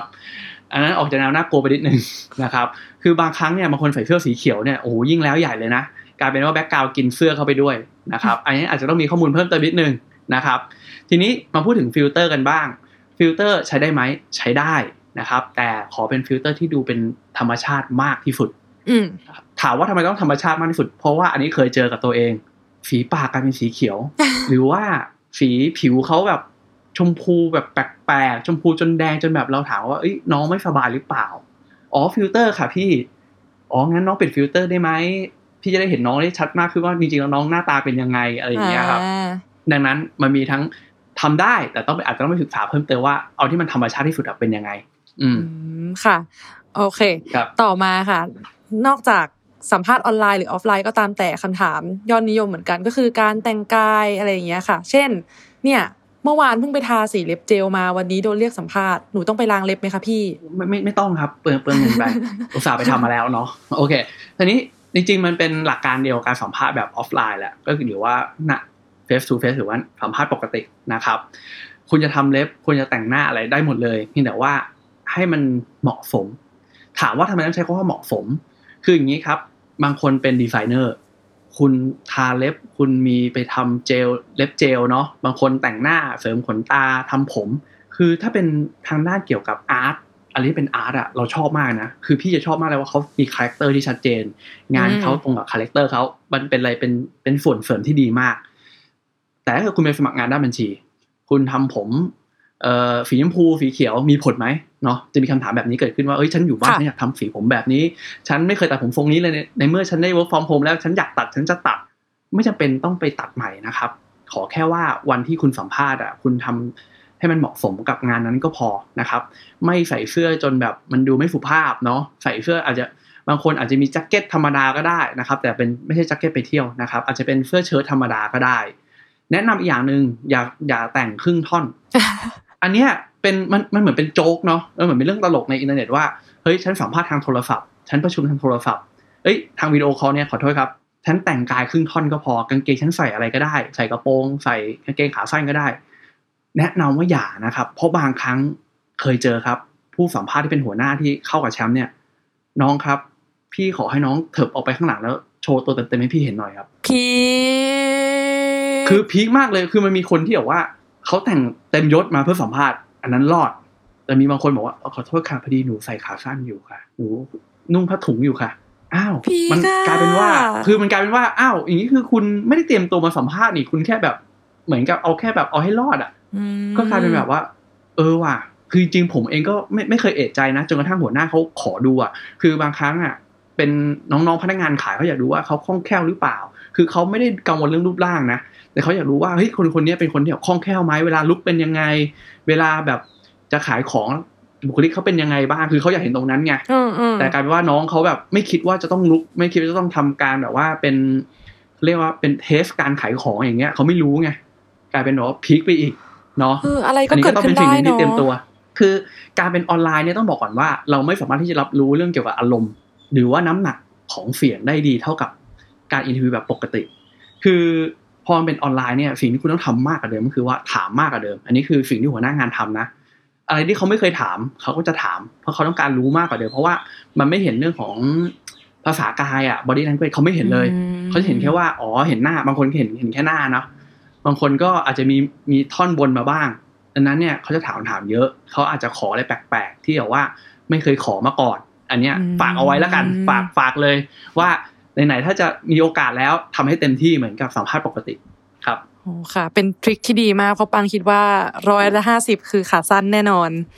ร้อยเปอร์เซ็นต์ใช่ใช่ อันนี้เรื่องจริงเลยร้อยสิบสามพันจริงๆมีหนักไปกว่านั้นด้วยนะ คือ ผมสัมภาษณ์น้องพนักงานขายปรากฏว่าเขาไม่อยากลางานอ๋อสัมภาษณ์อ้าวแล้วที่ทำงานทำไงอะเลยเหรอคะใช่สัมภาษณ์ที่ทำงานสัมภาษณ์ที่ไหนอะสต็อกหลังร้านแรงหนักกว่านั้นอีกมหนักหนักกว่านั้นอีกสัมภาษณ์หน้าร้านเลย ก็คืออยู่นอกร้านแล้วไงไม่ได้อยู่ในร้านแล้วไม่อยู่ที่ทำงานแล้วแล้วเราก็ถามเขาไปน้องครับ แล้วน้องออกมาเนี่ย คือน้องลามาหรือน้องใช้เวลาพักหรืออะไรยังไงอ๋อพอดีหนูคิดว่าสัมภาษณ์ไม่น่านานค่ะ ก็เลยแบบว่าออกมาพักเบรกสิบห้านาที คือมันมันก็มีอย่างนี้เยอะนั้นอย่าทำนะครับ อย่าทำค่ะขอเป็นที่ส่วนตัวของเราที่ไม่มีคนมารบกวนเรานะครับ อืมโอเคค่ะงั้นเรากลับมา เผื่อว่าวันหนึ่งเราไม่มีโควิดละกันค่ะ โอเค สมมุตินะคะ โอเค ทีนี้สำหรับการสัมภาษณ์เนี่ยถามเลยว่านอกจากการเตรียมตัวเหมือนกับว่าเสื้อผ้าหน้าผมอะไรเรียบร้อยแล้วเนี่ย สิ่งที่ต้องอืมเหมือนกับ เตรียมใจไปเลยอะว่าจะต้องโดนถามแน่ๆอะค่ะ พี่แล้วเป็นสิ่งที่เราแบบควรมีคำตอบในใจอะมันจะประมาณประมาณไหนบ้างคะคำถามที่คุณต้องโดนแน่ๆในหลายที่เลยนะครับคำถามแรกเลย แนะนำตัวคุณหน่อยครับ คือมันเป็นคำถามคลาสสิกมากที่ HR หรือว่าหัวหน้างานต้องถามอะช่วยแนะนำตัวให้เราฟังหน่อย ทีนี้ไอ้คำว่าแนะนำตัวเนี่ย มันหมายความว่าอะไรบางคนเล่าตั้งแต่ชื่อคุณพ่อ คุณแม่โอ้ยอ่า คุณพ่อคุณแม่อยากกันแล้วนะครับ ตอนนี้เป็นลูกคนเดียว เอออยู่กับคุณแม่ คือไม่ต้องลงลึกขนาดนั้น เราเราเราไม่อยากรู้เลย เอาจริงๆ เราไม่อยากรู้ ไม่อยากรู้อะไรเลยเกี่ยวกับครอบครัวของคุณ คือการแนะนำตัวของเขาเนี่ยหมายถึงว่าการแนะนำตัวเกี่ยวเกี่ยวกับว่าประสบการณ์ทำงานคุณน่ะโดยรวมเนี่ย มันเป็นยังไงบ้าง อย่างเช่นอืมคุณทำงานมาสิบปี คุณอาจจะบอกได้ว่า เฮ้ยสิบปีที่ผ่านมาครับเอ่อผมทำงานด้านเกี่ยวกับสรรหาบุคคลนะครับ ก็เคยร่วมงานมาทั้งหมดสี่บริษัทแล้ว อ่า บริษัทแต่บริษัท เอ่อเนี่ยก็จะเป็นทั้งที่เป็นบริษัท FMCG บริษัทเเกี่ยวกับออกแบบดีไซน์ครับ แล้วก็มีแนวนี้แนวนี้ ซึ่งจุดแข็งของผมเนี่ยอาจจะเน้นไปเรื่องอะไรก็ว่ากันไป จุดอ่อนของผม หรือว่าจุดที่ผมอยากจะพัฒนาเพิ่มเติม อาจจะเป็นเรื่องนี้ก็ได้ อันนี้คือการแนะนำตัว ให้เขารู้จักเรานอกเหนือกับนอกเหนือจากประวัติการทำงานนะครับ ทีเนี้ยการที่เราเป็นผู้ถูกสัมภาษณ์เนาะเราก็ถามกลับเขาไปก็ได้ว่า มีประวัติการทำงานตรงไหนที่คุณอยากรู้เพิ่มบ้าง จะได้เล่า in detail หรือเล่าในรายละเอียดเพิ่มเติมให้ฟัง โอ้น่าสนใจคือค่ะ ใช่ คือการสัมภาษณ์ครับ หลายคนมักจะคิดว่าเราไปเพื่อจะตอบคำถาม แต่จริงๆเปล่านะ เราไปเพื่อไปรู้จักเขา และเขามาเนี่ยเพื่อรู้จักเรา เป็นแนวคิดที่แหวกแนวมาก คือคนส่วนใหญ่ไม่ได้คิดว่าไปเจอ HR โอ้โหตื่นเต้นเหงื่อแตกแล้ว ให้คิดอย่างนี้ครับว่าเราไปเจอเพื่อนใหม่ เราไปคุยกับเพื่อนใหม่เลย เขาอยากรู้จักเรา เราอยากรู้จักเขาอะเอางี้ดีกว่าเนาะอืมแฟร์ๆคิดแบบนี้ครับ ถ้าไปคิดว่าเขามาแบบเพื่อจะถามเราเพื่อจะมากดเราเนี่ย บอกเลยว่าเราสัมภาษณ์เราจะตอบได้ไม่ดี อืมค่ะ เมื่อกี้มีจุดหนึ่งน่าสนใจมาก เพราะว่าเออพี่แชมป์แนะนำตัวแล้วเสร็จปุ๊บพี่แชมป์ก็พูดว่าอะจุดแข็งคืออันนี้จุดอ่อนคืออันนี้ เราครับสามารถกล้าที่จะพูดได้เลยใช่ไหมคะพี่ว่าจุดอ่อนของเราคืออะไร พูดได้ครับ จุดอ่อนอย่างเช่นอะสมมุติฉันพูดเรื่องเกี่ยวกับจุดที่ฉันอยากพัฒนาหรือว่าจุดอ่อนเนี่ยฉันกล้าพูดเลยว่า อ๋อ ผมมีสิ่งที่ผมอยากพัฒนาเพิ่มเติมนะ แต่ไม่รู้ว่าอะบางคนอาจจะบอกว่า ผมกำลังเรียนเรียนรู้อยู่ก็ได้นะครับแชมป์อาจจะยกง่ายๆเลยเช่นเรื่องภาษาอังกฤษ คนไทยเนี่ยมันจะมีจุดอ่อนหรือว่าจุดเที่เราไปพัฒนาอยู่เรื่องภาษาอังกฤษ เราสามารถบอกเลยว่า ถ้าพูดถึงจุดอ่อนตอนนี้หรือจุดที่ผมพัฒนาอยู่ตอนนี้ที่เป็นอันดับต้นๆเลยเนี่ยอาจจะเป็นเรื่องเกี่ยวกับภาษาครับ ภาษาผมตอนนี้ผมสามารถฟังพูดอ่านเขียนได้หมดเลย สามารถเถียงโต้เถียงประชุมได้ แต่ไม่ใช่ภาษาทางการครับ ดังนั้นผมไม่แน่ใจว่าวันนี้ มี concern หรือว่ามีจุดไหนที่คุณมองว่าคุณ support ผมไม่ได้ในการทำงานหรือเปล่า คือต้องเข้าใจก่อนนะว่าเวลาเราไปทำงานเนี่ย มันไม่ใช่ว่าเราต้องเก่งร้อยแปดพันเก้าอืมคนมักจะเข้าใจผิดว่าเราไปทำงานเนี่ยฉันต้องทำได้แต่ A ถึง Z เลย ฉันจะต้องทำได้ทุกอย่างที่เขาสั่ง เป็นความเชื่อที่ผิดมากเลยนะ มันควรจะเป็นสิ่งที่ว่า เฮ้ย เราไปทำงานเนี่ย คือการที่เขาใช้จุดแข็งหรือเขาใช้ความเป็น potential หรือเขาใช้สกิลที่เราเก่งที่สุดต่างหาก นั่นคือสิ่งที่สำคัญที่สุดครับ แปลว่าอืมเนี่ยจริง ๆ เนี่ยรู้สึกเลยว่า การไปสัมภาษณ์เนี่ย มันไม่ใช่แต่การตอบว่าได้ได้ได้ได้ทำได้ทุกอย่างค่ะ รับได้ทุกเรื่องเลยค่ะ แต่จริง ๆ แล้วเนี่ยมันเป็นการเหมือนกับการโต้ตอบ แล้วก็ยอมรับข้อดีข้อเสียของทั้งผู้สมัครเองแล้วก็ทั้งตัวบริษัทเองด้วย ใช่ครับคือในการสัมภาษณ์ปัจจุบันเนี่ยมันจะแตกต่างกับสมัยก่อนเนาะถ้าเป็นยุคแบบที่ผมเคยดูในหนังสมัยก่อนตอนเด็กเลยเนี่ยก็คือ เราถือเรซูเม่ไปเราถือประวัติการทำงาน การเรียนหนังสือ แล้วก็เดิน walk in เข้าไปไปกรอกใบสมัครถูกไหมครับ แต่สมัยเนี้ยทุกคนจะได้รับโทรศัพท์จาก HR ก่อน มันจะมีการสกรีนเบื้องต้นก่อน ทีนี้ไอการสกรีนเบื้องต้นนะครับ เราสามารถจะรู้รายละเอียดได้ค่อนข้างเยอะแล้วฉันเชื่อว่าไอการที่ HR โทรมาแล้วมาสอบถามเราเบื้องต้นหรือว่ามาพูดคุยกับเราเนี่ยครับ เราสามารถเอาข้อมูลที่เขา คุยกับเรา หรือว่าที่เราถามเขากลับไปเนี่ย มาเตรียมตัวก่อนที่จะไปสัมภาษณ์จริงได้ค่อนข้างเยอะมากมากๆเลย โอ้ถ้าอย่างนั้นเนี่ยขออนุญาตเลยค่ะพี่ขอเนี่ยย้อนกลับไปถึงสายโทรศัพท์นั้นเลยว่าอ้าวถ้าเกิดว่าเขาโทรมาแจ้งเราอะค่ะเขาก็อาจจะโทรมาแล้วก็เขาจะแจ้งอะไรเราบ้างคะพี่โอเคเหมือนกับว่าอะเวลาสถานที่ประมาณนี้ใช่ไหมอ่าโอเค คือส่วนใหญ่เวลาคุณรับโทรศัพท์คุณต้องเตรียมตัวไว้ก่อนว่า เอ้ย คนเนี้ยคือ HR คุณคุณต้องคิดให้ได้ว่านี่คือ HR นะ อ่าข้อแรกคือ HR บางคนก็แนะนำตัวไม่เป็น อันนี้ต้องบอกก่อนนะนะอาจจะเป็นหน้าที่เราครึ่งหนึ่งก็ได้ เพราะเราอยากได้งานเราหางานอยู่ถูกไหมครับ เรา open opportunity อยู่ เราเปิดโอกาสอยู่ เออขอโทษนะคะ ขอโทษนะครับ อันเนี้ยติดต่อจากบริษัทไหน คือถ้าเกิดเขาในเคสว่าเขาบอกชื่อบริษัทมาแล้ว แล้วแล้วเราฟังไม่ทัน เราก็ถามกลับเพื่อเน้นย้ำก็ได้บริษัทไหนคะ อ๋อ อันนี้โทรมาด้วยตำแหน่งงานด้านไหน เราถามเขาได้นะเรามีสิทธิ์ถามนะครับ แต่ถ้าเกิดอยู่ดีเราไปบอกเขาว่า อ๋อ ช่วงนี้สมัครงานเยอะค่ะ ขอโทษนะคะ อันนี้ตำแหน่งงานไหน อย่าไปพูดอย่างนี้นะ HR จะรู้สึกเสียใจมากเลยว่าเขาไม่ได้ใส่ใจในการสมัครงาน จริง ๆ นะ เสียใจมากบางครั้งโทรไปแล้วแบบว่าขอโทษนะครับ อันนี้ผมโทรจากเอ่อบริษัท ABC นะครับเอ่ออันนี้คุณเอ่อสมชายหรือเปล่า อันนี้ติดต่อมาเรื่องตำแหน่งงานที่คุณสมัครไว้คุณสมชายฝนกลับทันทีเลยอ๋อตำแหน่งงานไหนแล้วครับพอดีช่วงนี้ผมสมัครเยอะ คือถ้าเราเจ็บลืมปวดหรือว่าเราหัวใจหรือว่าเราไม่แน่ใจ สมมุติเราสมัครเยอะจริง ๆ ถามกลับไปก็ได้ อ๋อขอโทษนะครับพอดีตอนนี้ผมติดงานค่อนข้างเยอะเลย แต่ผมมีเวลาที่จะคุยนะ แต่บอกผมได้ไหมพอดีผมนึกไม่ทัน อันนี้เป็นตำแหน่งงานด้านไหนหรอ ถามเขาได้ เรามีทริคในการพูดคุยเนาะอะเราถามเขากลับได้ ทีนี้ HR โดยส่วนใหญ่ครับ สายที่เขาโทรมาเนี่ยเขาจะโทรมาเกี่ยวกับเฮ้ยคุณทำงานที่นี่ที่นี่อยู่หรือเปล่า สนใจทำไมถึงเปิดหาทำไมถึงหางานใหม่อะจะเป็นคำถามเบื้องต้น แล้วคุณทำอะไรบ้างล่ะ คุณเจอเรื่องท้าทายแบบไหนในที่ทำงาน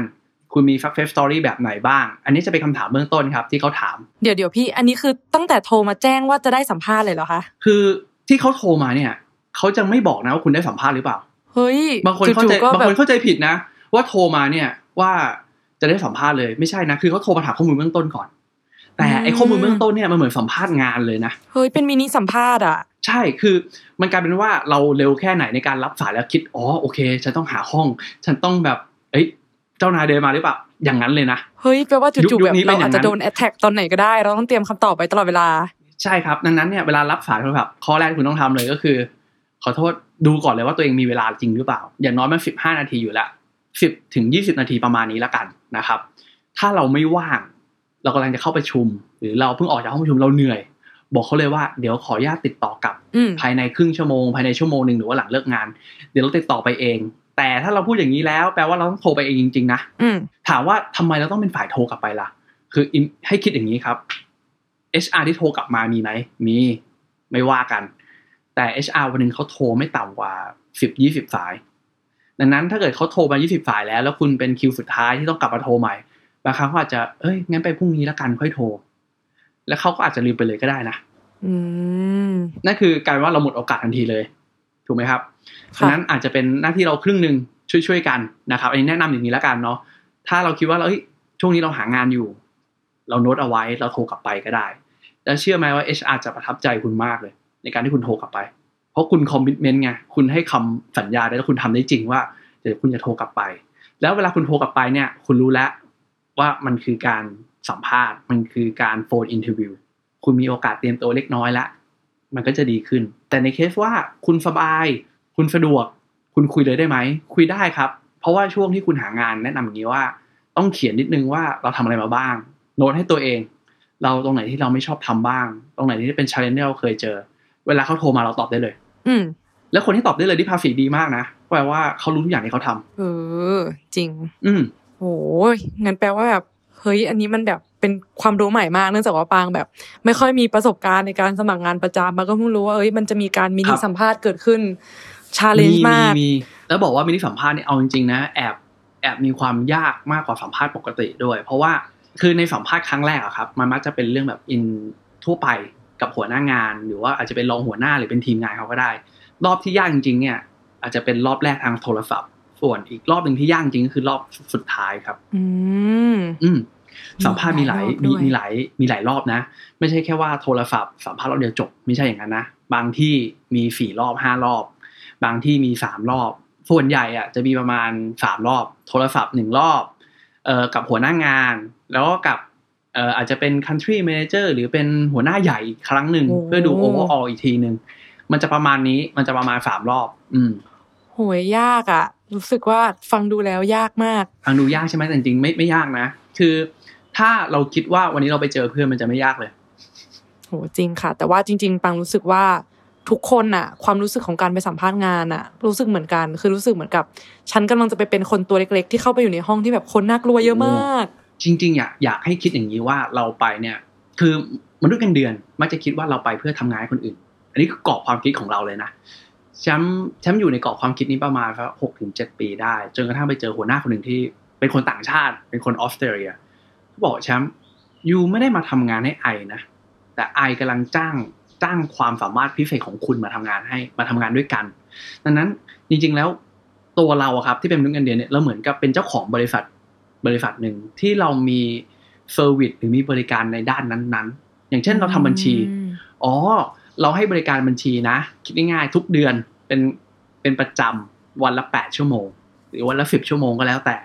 คือถ้าเราคิดแบบนี้เนี่ยเวลาเราไปสัมภาษณ์นะครับ เรากลารว่าวันเนี้ยเราทำอะไรให้คุณได้บ้าง แล้วคุณร่วมงานกับเราเนี่ย มันจะไปรอดไหม คือถ้าเราไปในฐานะที่เราว่าเราเป็นส่วนหนึ่งของบริษัทเขาเนี่ย mindset เราจะเปลี่ยนทันทีเลย เราจะไม่ใช่เป็นลูกจ้างเขาละ คือเราไปเพื่อไปช่วยเขานะ เราไม่ได้ไปเพื่อให้ตัวเรามีอยู่ดีกินดีขึ้นนะ เราไปเพื่อช่วยเขาให้บริษัทหรือว่างานนั้นนะสำเร็จลุล่วงไปด้วยดี จริง ๆ พวกเนี้ยครับมันเป็นเรื่องเกี่ยวกับ soft skill เนาะที่เยอะมากในต่างประเทศเนี่ย ต้องบอกว่า soft skill มีความสำคัญระดับต้นๆในการสมัครงานเลย คุณเป็นคน humble ไหม คุณเป็นคน aggressive หรือเปล่า อาจจะเป็นภาษาอังกฤษค่อนข้างเยอะนะครับ แต่เวลาเราไปดูความหมายของมันเนี่ย เฮ้ย มันมีสตอรี่มันมีเรื่องที่น่าสนใจค่อนข้างเยอะว่าการทำงานเนี่ยมันต้องมีสกิลอะไรที่มากกว่า hard skill ค่อนข้างเยอะมากเลย อืมโอ้ จริงค่ะ เท่าที่ฟังมาก็รู้สึกว่าจริง ๆ แล้วเนี่ย ความเชื่อหลายๆอย่างเนาะที่เราเคยเชื่อว่าเออ มันจะต้องจบมาอย่างนี้ทำอย่างนี้เป็นทำอย่างนั้นเป็นจริง ๆ แล้วเนี่ยโหฟังดูแล้วเนี่ยหลายอย่างมันเปลี่ยนไปมาก ซึ่งมันจะลีดไปสู่คำถามข้อต่อไปของเราค่ะพี่ครับคำถามที่ครับผมหนูเนี่ยไปจอยในกลุ่ม Facebook กลุ่มหนึ่งมาแล้วเสร็จปุ๊บเนี่ยเขาก็โพสต์มีคนโพสต์คำถามแรกเลยคือ ถามว่า ถ้าเขาถามว่ามีความสามารถพิเศษอะไรตอบอะไรดีคะ นอนครับ อ่านหนังสือ ไม่ใช่นะเล่นมือถือค่ะคืพี่อคือบางหลาย ๆ คนเนี่ยมันจะตอบคำถามพวกนี้ไม่ได้ เวลาคือมันมันจะมาพร้อมกับคำถามที่ว่า คุณเวลาว่าคุณทำอะไรงานอดิเรกคุณทำอะไรหาสๆวยคนแล้วก็อะจะซีบอกรีส์นอนล้วนๆเลยอะดูหนัง อ่าดีหน่อยก็ออกกำลังกาย อันนั้นคือเราพักผ่อนถูกไหมครับค่ะมันไม่ใช่งานอดิเรกคือบางคนก็ใช้งานอดิเรกเป็นการพักผ่อน อะผมไม่เถียงมันจริงมันใช่ความสามารถพิเศษคุณคืออะไร อ๋อไม่มีเลยค่ะ โอเค เวลาตอบนะครับ ตอบง่ายตอบง่ายมากเลย ดูก่อนว่าเราทำงานอะไร อืมสมมุติถ้าผมทำฝ่ายบุคคล คุณคิดว่างานอดิเรกคุณทำอะไรบ้าง ให้คิดอย่างนี้ครับว่างานอดิเรกมันต้องเป็นส่วนเสริมให้งานเราดูดีขึ้นอืมเราไม่จำเป็นต้องโกหกนะ ไม่มีความจำเป็นต้องโกหกเลยเพราะงานอดิเรกเราจะทำก็ได้ ไม่ทำก็ได้ ถูกไหมครับ ค่ะ จะทำถี่แค่ไหนก็เรื่องของเราถูกไหมผมอาจจะบอกว่าผมชอบอ่านอาร์ติเคิลเกี่ยวกับ Excel ผมคิดว่า Excel เนี่ยมันเอามาใช้ในเรื่องการทำงานนู่นนั่นนี่ได้ แล้วก็สามารถขายตัวเองกลับไปไดอีกว่า เอ้ย งานเหล็กที่ผมเคยเรียน Excel เนี่ยผมเอาไปทำเกี่ยวกับ Data ของบริษัทมาแล้วนะโอ้ซึ่งอาจนี่จะมันทำเยอะมากน้อยแค่ไหนก็ได้อาศัยโอกาสอันใช่ มันคือโอกาสการขายของที่ดีที่สุดเลย บางครั้งผมถึงขั้นบอกว่าเอออันนี้อันนี้เรื่องจริงนะผมเป็น HR ที่สามารถเขียน chatbot ได้เฮ้ยทำไมน้องไปเขียน chatbot อะอ้าวพี่คิดดูดิอนาคต เราจะมีศักยภาพคุยกับคนได้กี่คนต่อคนหนึ่ง HR หนึ่งคนอาจจะคุยได้ร้อยคน วันหนึ่งนี่ก็ถือว่าสุดยอดแล้วนะ แต่ถ้าเกิดคุณมี chatbot คุณคุยได้เป็นพันคนเลยนะ ผมกำลังศึกษาเรื่องพวกนี้อยู่ อาจจะเป็นเรื่องการหาอ่านก็ได้ หรืออาจจะลองลงมือทำเล็กน้อยก็ได้ คือเรื่องพวกนี้ครับอยากให้ใช้โอกาสเนี้ยในการที่จะกลับไปมองว่า เอ้ยกลับไปเสริมว่างานของเราเนี่ย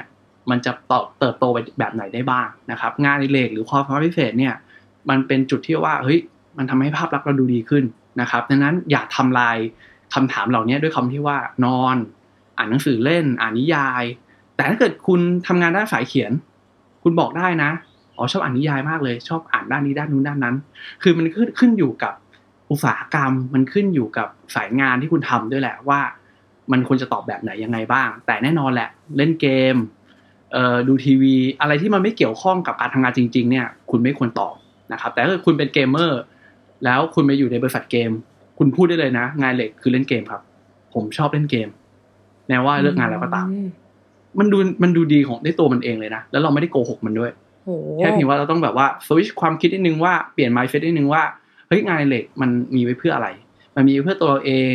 หรือว่ามันมีไว้เสริมเราในการทำงานมากขึ้นเนาะอืมเฮ้ยจากคำถามที่เรียกได้ว่าเป็นหนึ่งในคำถามที่ยากที่สุด เพราะว่าคนไทยไม่ค่อยชอบยอตัวเองว่าทำนู่นทำนี่ได้กลายเป็นว่า เป็นคำถามที่เปิดช่องให้เราขายตัวเองเลยอะใช่ จริง ๆ มันมีเคสหนึ่งเลยนะ ผมเคยไปสัมภาษณ์ที่หนึ่งนานมากแล้ว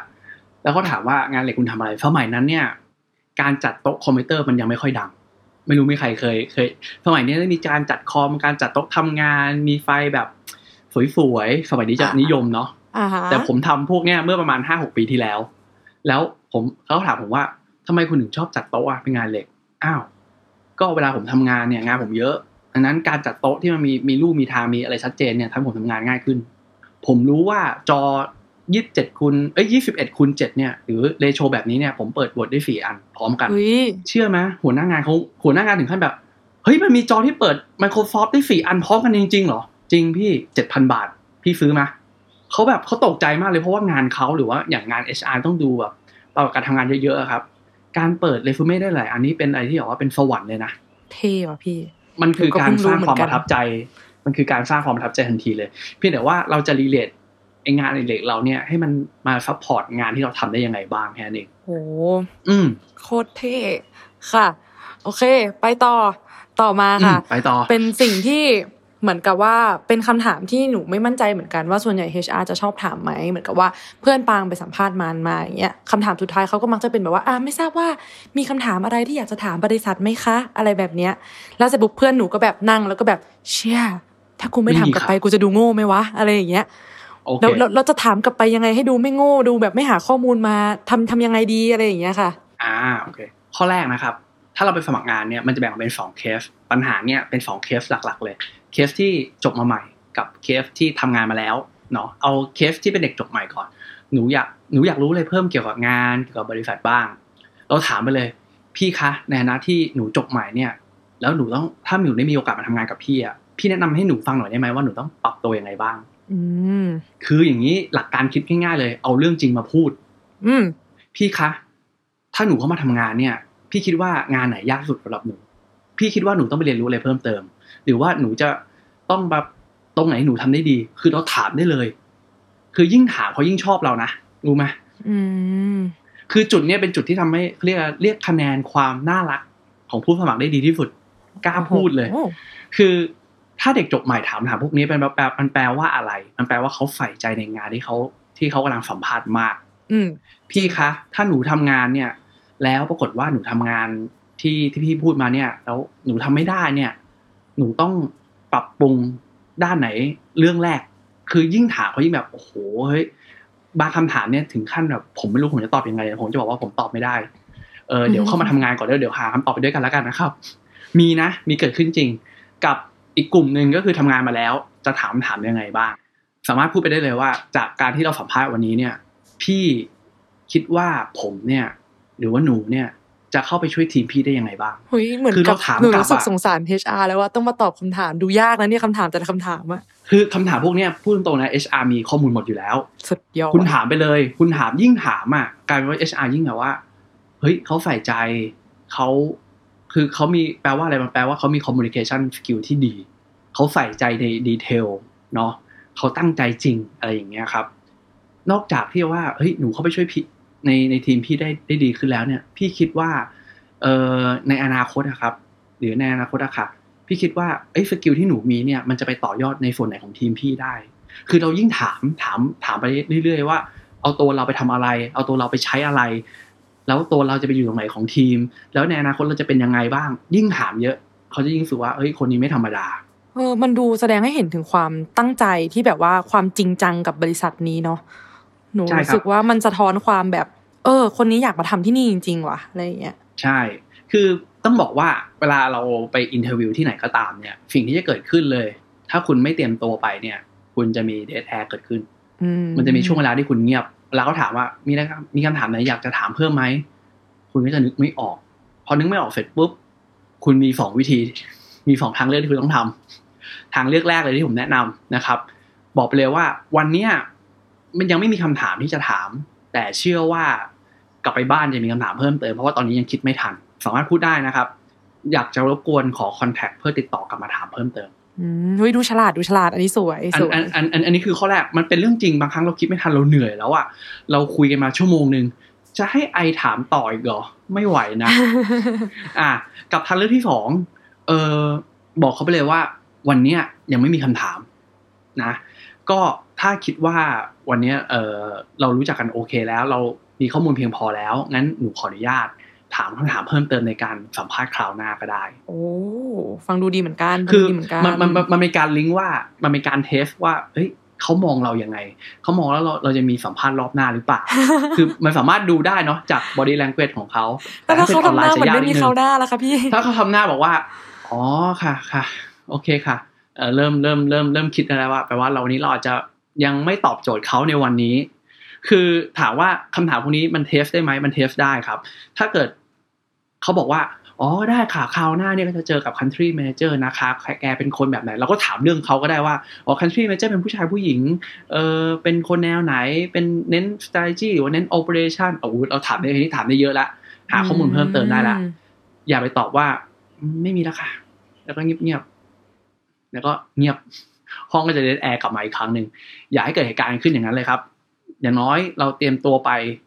ไม่มีคำถามก็ไม่เป็นไรก็บอกเขาว่า เดี๋ยวเราไปคุยกันอีกทีคราวหน้าก็ได้โหฟังดูดีมาก เป็นการเลือกคำตอบและเลือกคำถามกลับไปที่จะต้องแบบสะท้อนให้เห็นตัวตนของเรา แล้วก็สะท้อนให้เห็นถึงความฉลาดในการคอมมูนิเคตเนาะใช่ครับ คือขอแค่ว่าวันเนี้ยคุณเตรียมตัวไปสัมภาษณ์ เชื่อว่ามันจะดีกว่าเข้าไปแบบว่า ไปไปเล่นสดเอาหน้างานอะ อืมอืมค่ะ โอเคอืมมาถึงท็อปิกที่ปางคิดว่าเอ่อผู้ใหญ่ชาวไทยหลาย ๆ คนเนี่ยรู้สึกมีความลำบากใจเวลาสมัครงาน ก็คือเวลาที่มาถึงเรื่องเงินค่ะพี่ หนูไม่รู้เหมือนกัน รู้สึกว่าเป็นทุกวงการเขาพูด พอพูดถึงเงินจะรู้สึกแบบกระอักกระอ่วน ไม่ค่อยอยากจะพูดไม่สุภาพหรือเปล่า อะไรแบบเนี้ยเรื่องค่ะจริงซึ่งมันมีหลายกรณีมาก ซึ่งบางกรณีก็คือ อะ การสัมภาษณ์งานเนี่ยไม่มีการเมนชั่นตั้งแต่ต้นจนจบเนี่ยยังไม่เคยรู้เรื่องเงินเลย ไอเราอ่ามันก็ไม่โอเคกล้าจะถามพูดออกมา มันก็รู้สึกเฮ้ยไอ้นี่มันทั้งทงๆที่ทุกคนเนี่ยก็ทำงานแลกเงินกันทั้งนั้นแหละ แต่ว่าแบบเอ้ยถ้าพูดไปจะเป็นยังไงนะอะไรอย่างเงี้ยค่ะเนาะกินข้าวเนาะต้องอิ่มจริงไม่อิ่มทิพย์ถูกไหมฮะถูกค่ะทีเนี้ยในในในในการคุยเรื่องเงินเนี่ยต้องคุยยังไง ต้องคุยตอนไหน โอ้โหเป็นคำถามคลาสสิกมากจริง ๆแล้ว แม้ว่าแม้ว่าเพื่อนทุกวันนี้ก็ยังถาม เฮ้ยแกฉันจะไปสัมภาษณ์งานแล้วแกคิดว่าฉันเรียกเงินเท่านี้มันจะโอเคเปล่าวะคืออย่างนี้ครับ ทุกครั้งที่คุณจะไปสัมภาษณ์เนี่ยเขาต้องโทรมาก่อนถูกไหมแล้วคนที่โทรมาเนี่ยคือ HR เชื่อว่า HR ต้องมี budget อยู่ในมือ ต้องมีอืมงบอยู่ในมืออยู่แล้วว่าเฮ้ยคนเท่าไหร่เราถึงจะ offer ได้เนาะการถามคำถามเรื่องเงินนะครับฉันแนะนำว่าให้ถามก่อนที่จะวางสาย หมายถึงตั้งแต่มินิสัมภาษณ์ที่เขาโทรศัพท์มาเหรอคะถูกต้องครับ ครั้งแรกเลยเหรอบอกคะบอกใช่บอก HR เลยว่า เออพอดีเห็นยังไม่มีการ พูดคุยเกี่ยวกับตัวเงินทีนี้ทางมุดผมเองก็ไม่อยากให้พี่เสียเวลากับผม ถ้าเกิดผม over budget ไปเนี่ยผมก็กลัวว่ามันจะเปลืองเวลาเปลืองทรัพยากรของพี่ ตอนเนี้ยผมเงินเดือนสมมติผมเงินเดือนอยู่หนึ่งหมื่นบาท แล้วผมหาอยู่ที่ประมาณก็หมื่นสามหมื่นสี่อย่างเงี้ย แต่แนะนำให้บอกเป็นตัวเลขเดียวนะ ผมหาอยู่ที่หมื่นสี่พี่คิดว่าตอนเนี้ยพี่สามารถ work on หรือว่าพี่ดูแล budget ตัวนี้ผมได้ไหม ถามอย่างนี้ไปเลย แล้ว HR เขาจะถ้าเขาติดต่อกลับมานะก็แปลว่าเราอยู่ใน budget เขาหรือว่าเขา full ได้หรือว่าเขาสามารถไป fight กับคนในองค์กรเขาได้เพื่อจะหา budget มาให้เรา คือถ้าเราไม่ถามตอนนี้ถามว่าไปถามหน้างานได้ไหมถามได้ครับ ก็ถามคำถามกลับไปเลยว่า เออ พี่ครับ ตอนนี้ผมได้รับเงินเดือนอยู่เท่านี้ ผมหาเงินเดือนอยู่เท่านี้ พี่คิดว่าพี่จะเออสามารถดูแลบัจเจ็ตตัวนี้ให้ผมได้ไหมอะไรอย่างเงี้ยครับ สามารถถามได้เลย มันเป็นถามว่ามันจะมีความกระอักอ่วนเกิดขึ้นไหมมี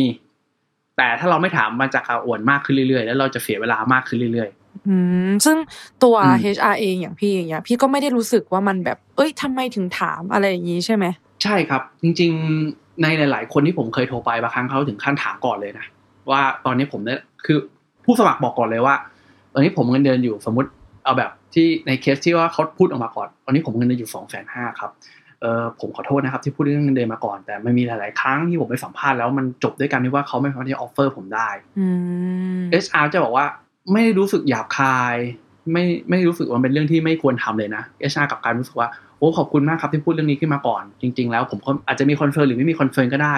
แต่ผมคิดว่า budget ตัวเนี้ยถ้าเกิดพี่มีคุณสมบัติที่เหมาะหรือมีหรือพี่ทำได้จริงเนี่ย ผมก็โอเค ก็ไม่ติดอะไร คือบางครั้งมันก็เป็นการฟิลเตอร์ไปไปตั้งแต่ต้น แต่อันเนี้ยมักจะมาจากผู้สมัคร HR มักจะถามตอนจบครับว่า คุณเริ่มงานได้ภายในกี่วัน คุณหาเงินเดือนอยู่ที่อยู่ที่เท่าไหร่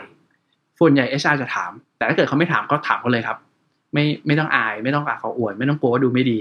ถ้าไม่ถามอืมเราจะเสียเวลาเยอะมากเขาก็เสียเวลาเหมือนกัน แต่ว่าอืมมันจะไม่มีลักษณะของการที่แบบว่า HR มาถึงแล้วบอกว่าเนี่ยตำแหน่งเนี้ย เงินเดือนสองหมื่นอ่า มันจะพูดเคยเจอมีการพูดขึ้นมาเลยไหมพี่ คือมันผมผมเคยเจอที่ว่าผมบอกว่าเออสมมติ ในอดีตผมผมหาเงินเดือนอยู่หมื่นหมื่นห้าครับพี่โอ้ยน้องพี่ว่าจะอยู่หมื่นสองเองผมงั้นขอโทษด้วยครับพอดีตอนนี้ผมอาจจะหาอยู่ที่หมื่นห้าถ้าพี่แบบว่าเออ budget ตรงนี้ยังไม่เหมาะไม่เป็นไรไว้โอกาสหน้ามาดูแลกันก็ได้ แต่ถามว่ามันจะเหมาะไหมหรือว่า HR จะทักขึ้นมาก่อนเลยหรือเปล่าตำแหน่งงานนี้สองหมื่นสามหมื่นมีในปัจจุบันไหมมีครับ บางครั้งเขาโพสต์ออกมาเลยนะว่าตำแหน่งงานเนี้ยเออพนักงานธุรการเงินเดือนสองหมื่นเราก็รู้แล้วว่าเขารับสองหมื่นถ้าเรา budget เกิน เราก็ไม่ต้องสมัคร แต่ถ้าเกิดเราบัตเจ็ตเราไม่ถึงเราก็สมัครได้ แต่ถามว่าเวลาเขาเขียนว่าสองหมื่นเขาจะจ้างเราสองหมื่นไหมไม่ใช่นะครับ สมมุติคนเงินเดือนหมื่นห้าเขาจ้างสองหมื่นเขาอาจจะจ้างคนที่หมื่นเจ็ดก็ได้อืมหมื่นแปดก็ได้หมื่นเก้าก็ได้หรือเขาอาจจะจ้างคนที่หมื่นหกก็ได้เขาแค่บอกว่าเขามีบัตเจ็ตอยู่สองหมื่นนะอืมถามว่าทำไมพี่ไม่จ้างผมสองหมื่นล่ะในเมื่อพี่ประกาศสองหมื่นอะ ก็ที่พี่จ้างน้องเนี่ยจริงๆแล้วมีคนสมัครตั้งแต่หมื่นห้าจนถึงหมื่นแปดเลย แต่พี่คิดว่าหมื่นห้าก็ทำงานได้ เหมือนกับหมื่นแปดซึ่งอะหมื่นแปดทำได้งานได้ดีกว่าก็ได้ สมมติเราเราเปรียบคนเป็นสเปคเนาะค่ะแต่พี่มองว่าน้องมี potential ในการโต แต่วันเนี้ยพี่อยากร่วมงานกับน้อง พี่ขอ offer น้องที่หมื่นเจ็ดได้ไหม บางคนก็เกิดอาการนะ ผู้สมัครบางคน ไม่อะพี่พี่เขียนสองหมื่นผมอยากได้สองหมื่นอืมอันเนี้ยก็ต้องมาดูว่าเวลาการเรียกเงินเดือนเนี่ยต้องเรียกยังไง โอ้นี่แหละค่ะพี่เป็นคำถามที่น่าสนใจมาก เพราะว่าปังว่ามันมีสองประเด็นนะพี่แบบว่าทั้งเด็กอ่าจบใหม่ แล้วก็ทั้งในส่วนของคนที่เคยทำงานมาแล้ว ซึ่งปังว่าสำหรับเด็กจบใหม่อะยากมาก ยากมากที่จะแบบว่าจู่ๆมาถึงปุ๊บถ้าไม่หันซ้ายหันขวามองคนที่ทำงานสายอาชีพเดียวกัน แล้วหยิบเงินเดือนเขามาเป็นฐานเนี่ยก็คือคิดไม่ออกเลยอะว่าแบบจะตั้งขึ้นมายังไงอะไรอย่างเงี้ยค่ะ โอเค โอเค จริงๆ ต้องต้องบอกเลยว่าเรื่องนี้เป็นเรื่องที่แบบว่า เป็นความท้าทายของทั้ง HR แล้วก็ผู้สมัครทั้งสองฝั่งเลยนะ คืออย่างนี้ครับ เอาไปเอาเคสเด็กจบใหม่ก่อนหรือเด็กน้องๆที่เพิ่งจบมาแล้วสมัครงานแล้วไม่รู้จะเรียกเงินเดือนตัวเองยังไงนะครับ วิธีการเรียกเงินเดือนให้คิดอย่างนี้ครับ ดูจากค่าของชีพต่อวันก่อนอืมอ่าถามว่าทำไมต้องดูจากค่าของชีพต่อวัน บางคนเนี่ยมาจากต่างจังหวัด เอ่อต้องต้องยอมรับนะครับว่าค่าต้องค่าครองชีพต่างจังหวัดเนี่ยอาจจะน้อยกว่าที่กรุงเทพหรือว่าหัวเมืองใหญ่ ๆ ในประเทศไทยเยอะ คุณต้องคิดแล้วว่าค่าหอพักคุณเท่าไหร่อืมหรือถ้าคุณมีบ้านอยู่แล้วไม่เป็นไร ค่าเดินทางเท่าไหร่ต่อวัน ค่าข้าวต่อมื้อเท่าไหร่ แล้วเสื้อผ้าหน้าผม ขนมที่คุณต้องกินล่ะ แล้วเงินเก็บต้องเป็นเท่าไหร่ดังนั้นเนี่ยทุกวันเนี่ยจะสังเกตว่าเงินเดือนจะอยู่ที่ถ้าเป็นฝ่ายอาชีพปกติที่ไม่ใช่พนักงานขายนะ จะอยู่ที่ประมาหมื่นห้าขึ้นไปค่ะอ่าถามว่าหมื่นห้าเนี่ยมัน cover อะไรบ้างแน่นอนแหละ มันคงไม่ได้ cover อะไรเยอะมากหรอก ก็อาจจะเป็นเรื่องของค่ากินเอ่อค่าขนม ค่าเดินทางซะมากกว่านะครับ อาจจะมีเรื่องของไลฟ์สไตล์การไปเที่ยวบ้างเล็กน้อย นะครับ แต่อาจจะไม่พอเป็นเงินเก็บเยอะๆ หรือไปลงทุนอะไรขนาดนั้นนะครับ อันนี้คือเคสเด็กจบใหม่อาจจะมาดูเรื่องของค่าของชีพเป็นหลักนะครับค่ะทีนี้ในเคสเด็กจบใหม่เนี่ยก็แบ่งออกไปอีกนะ คนที่เป็นฝ่ายเฉพาะทาง คนที่มีความสามารถพิเศษ คนที่จบมาตรงสายก็สามารถเรียกอืมเงินเดือนได้เพิ่ม หรือคนที่ได้ภาษาอังกฤษก็สามารถเรียกได้เพิ่มเหมือนกัน อย่างน้องๆจบใหม่หลายคนเนี่ยมักจะเรียกอยู่ที่ทุกวันนี้เรียกอยู่ที่หมื่นแปดถึงสองหมื่นสอง อันนี้เป็นค่ะเอเวอเรสเป็นค่ากลางนะครับ ถามว่าตัวเราเนี่ยจะเหมาะที่หมื่นแปดสองหมื่นหรือสองหมื่นสองก็ต้องดูว่าเรามีอะไรบ้างอืมเราพูดภาษาอังกฤษได้ไหมเราตรงสายงานเขาหรือเปล่า ประสบการณ์เราตรงไหมมันจะมีเคสบางคนครับ ผมทำกิจกรรมนี้มาครับพี่ ผมไปฝึกงานที่นี่มา ผมทำพาร์ทไทม์ที่นี่มา ผมภาษาอังกฤษได้ ผมทำ Excel ได้ ผมขอสองหมื่นห้าครับอืมพี่จ้าง จ้าง อย่างนี้จ้างเลย คือเขามาไม่ต้องสอนงานเพิ่มเยอะมาแล้วโอกาสเป็นงานเร็วมากอืมกับเด็กบางคน อ๋อเพิ่งจบครับพี่ไม่เคยฝึกงานครับ กิจกรรมก็ไม่เคยร่วมครับ อันนี้คือที่แรกที่ผมมาสมัครงานเลยครับเออผมขอสองหมื่นห้าเหมือนกัน ต้องคิดนะครับ ว่าวันนี้ถ้าเกิดเราไปขายของเนี่ยแล้วเจอร้านข้างๆมีสเปคอีกแบบหนึ่งเนี่ยแต่ขายราคาเท่ากันเขาจะจ้างใครเขาจะซื้อจากใครมคือให้ค่ะคิดเสมอว่าเราไปเนี่ยเราไปแข่งคนอื่น แล้วในสเปคเท่ากันเนี่ยเราควรจะอยู่ที่ตรงไหนยังไงบ้าง คือเชื่อแหละว่าอาจจะไม่ได้ตรงตามที่แบบว่าเราตั้งใจเอาไว้หรือไม่ได้ดีเท่าเพื่อนนะครับ เพราะว่าอะไรเพราะว่ามันมีตัวแปรค่อนข้างเยอะครับ บริษัทบางที่เป็นบริษัทเล็กเขาจ้างเยอะ แต่เขาก็ใช้งานหนักอืมบางที่เป็นบริษัทใหญ่ครับเขาจ้างงาน specific หรือจ้างงานเฉพาะเขาใช้งานเราน้อยเขาก็ให้เงินเดือนเราน้อยแต่อาจจะไม่ให้สวัสดิการเยอะก็ได้ คือมันมีตัวแปรเยอะมากเรื่องของทั้งสวัสดิการเรื่องของรายรับเรื่องของ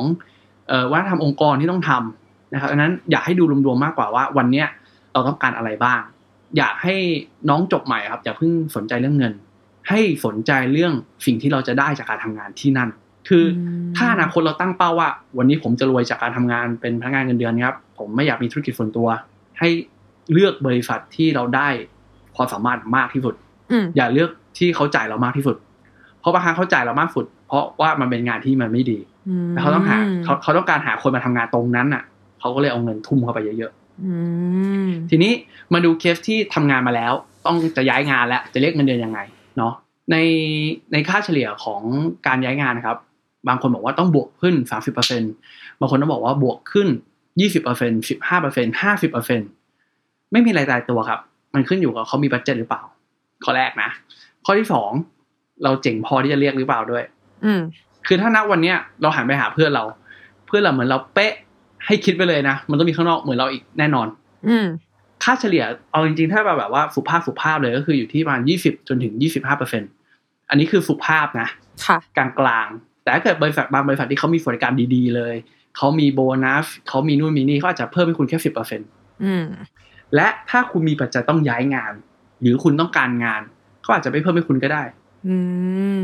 ก็คุณอยากร่วมงานกับผมไหมอะเออในเมื่อคุณอยากออกนี่ ผมก็รับคุณนะ แต่ผมรับคุณเงินเดือนเท่าเดิมอืมอย่าคิดว่ามันจะไม่มีนะ มันมีคือในประสบการณ์แชมป์เนี่ย มีทั้ง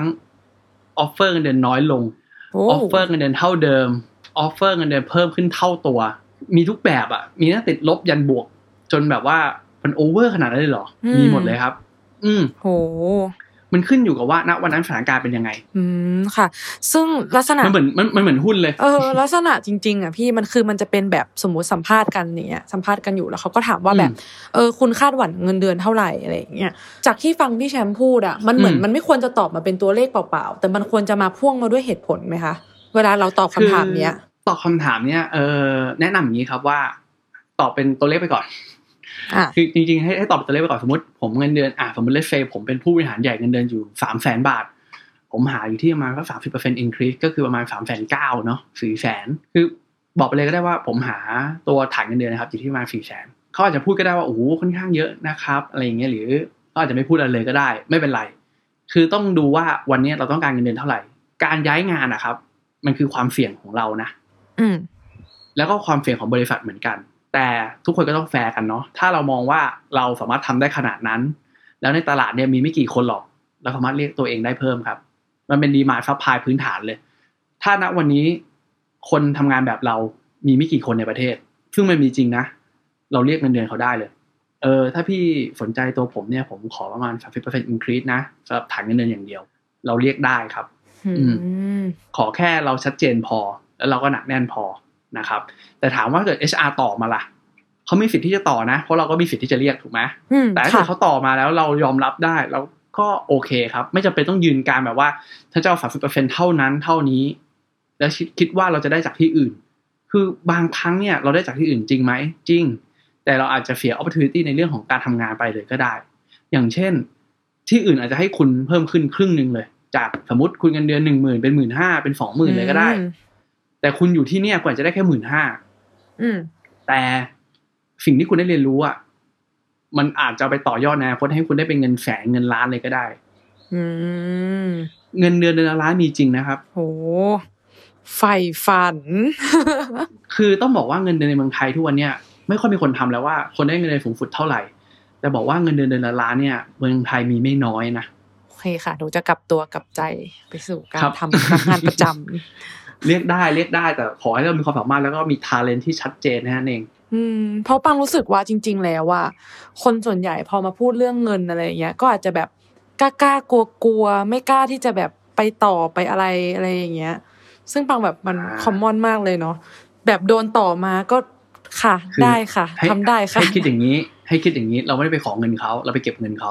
อืมวันเนี้ยผมมาเก็บเงินค่า service ที่ผมทำงานให้คุณไปเนี่ย ถ้าเราไปเก็บเงินเขาเราต้องไปเกรงใจเขาไหมอะอ่าถูกไหมจริงค่ะอืมอืมแต่เอาเอาให้มันน่ารักนะ อย่าไปแบบว่าไปยิงยิงๆใส่เขาแล้วกัน ค่ะ โอเค อันเนี้ยน่าจะแบบรวบรวมประเด็นการสัมภาษณ์แล้วทีนี้อะพอเราคุยพูดคุยอะไรสำเร็จเสร็จปุ๊บเนี่ย ทีเนี้ยเอ่อจากประสบการณ์ของพี่แชมป์อะค่ะ อยากรู้อืมว่า พอเราฟังคนคนหนึงเนี่ยพูดสัมภาษณ์เนี่ยนอกจากการที่เขาแบบอะการเตรียมตัวที่ดี การแต่งกายที่ดี การถามคำถามที่ดีเนี่ย สุดท้ายแล้วถ้ามันเหมือนกับมันมีคนหลาย ๆ คนที่มันมาแล้วมันพอๆกันหมดเลยอะค่ะ พี่อืมสุดท้ายแล้วอะมันมาจบที่คุณลักษณะอะไรที่เป็นอันดับหนึ่งสองสามที่รู้สึกว่าแบบมันเฉือนกันตรงเนี้ย เชื่อไหมมันไปเฉียงกันที่สกิลตัวเดียวเลย เอ้ยเป็นใช้คำว่าสองตัวก็ได้ก็คือ present and communication มันคือ communication skill นั่นแหละ มันเฉียงกันที่ communication skill ล้วน ๆ เลยครับ การสื่อสารที่ดีนี่แหละ คือสื่อสารตรงเนี้ยมันรวมไปถึงอะไรบ้าง มันคือการ present เกี่ยวกับตัวเรา มันคือการตอบคำถาม มันคือการยกตัวอย่างด้วยนะ ว่าในอดีตเราเคยทำอะไรมาบ้าง แล้วเราเจออะไรมาบ้าง แล้วไอ้ที่เราเจอมาเนี่ย มันทำให้เขาจัดการความเสี่ยงเขาแบบไหนได้บ้าง ส่วนใหญ่มันจะไปเฉียดกันที่ความเสี่ยง เอ้ย การสื่อสารที่ดีอย่างเดียวเลยครับ คนสองคนทำงานมาเหมือนกัน แต่อีกคนนึงอะโอ้โหเวลาคุยการจัดการเขาดีมากเลยกับอีกคนนึงอะพูดเก่งเหมือนกันนะสื่อสารดีเหมือนกันแต่ไม่ดีเท่ากับอีกคนหนึ่งคือจบเลยนะอืมเพราะว่าอะไร เพราะว่าบางครั้ง การทำงานเนี่ยต้องบอกว่ามันมีปัญหาตลอดเวลา คนที่สื่อสารดีอะเคยสังเกตไหมคนบางคนเนี่ยเรื่องที่โอ้โหเรื่องแม่งโคตรแย่เลย เรื่องมันเลวร้ายมากเลย แต่คนบางคนพูดนะออกมากลายเป็นเรื่องปกติอะอืมกับคนบางคนเวลาพูดแล้วเฮ้ยเรื่องแม่งนิดเดียวมันมันฟังแล้วมันใหญ่จังวะมันดูแบบเครียดมันดูแบบกดดันจังวะ มันแตกต่างกันมากเลยนะดังนั้นเนี่ยวิธีการสื่อสารที่ที่ดีอะมันทำให้คุณได้มีโอกาสได้รับเลือกมากกว่าคนอื่น ทุกคนเลย สุดท้ายอยู่ในบัตเจ็ตเขาค่ะ แล้วถ้าครับเกิดอะมองในมุมตรงข้ามเลย ว่าแล้วอะไรคือเป็นสิ่งที่แบบเจองี้มาแล้วอีเลยอะแบบไม่เอาอะแบบไม่โอเคเลย อันนี้จริงมีเยอะนะ แต่อันดับต้นเลยแล้วกัน ถ้าได้มีโอกาสไปสัมภาษณ์กับหัวหน้างานแล้วแล้วเขาอีเราเลยก็คือการ over confidence ครับอืมคือการ over confidence ไม่เหมือนกับการสัมภาษณ์แบบแล้วรู้สึกรู้สึกว่าคนคนนี้เป็น elegant นะมันจะไม่เหมือนกันนะคือค่ะ elegant มันจะเหมือนกับว่าเขาแบบ เขาเชื่อมั่นว่าเขาทำได้จริง ๆ แล้วเขาก็พยายามแบบยกตัวอย่างนู่นนั่นนี่เนาะแต่คนที่ over confidence นะจะแบบ อันเนี้ยผมก็ทำได้ แต่บริษัทผมมันไม่อนุญาตแล้วผมคิดว่ามันมันมันไม่โอเคเลย มันดูแย่มากเลย ถ้าเป็นผมทำผมทำแบบนี้แบบนี้นะผมเชื่อว่ามันได้อยู่แล้ว คือสังเกตไหมคนที่ over confidence นะมันจะเป็นเรื่องเกี่ยวกับอารมณ์อืมดังนั้นคนที่สัมภาษณ์แล้วใช้อารมณ์ในการสัมภาษณ์เยอะๆ โดยที่ไม่มันไม่มีไม่มี reference ไม่มีอ้างอิงอะครับ หัวหน้างานมักจะไม่ชอบ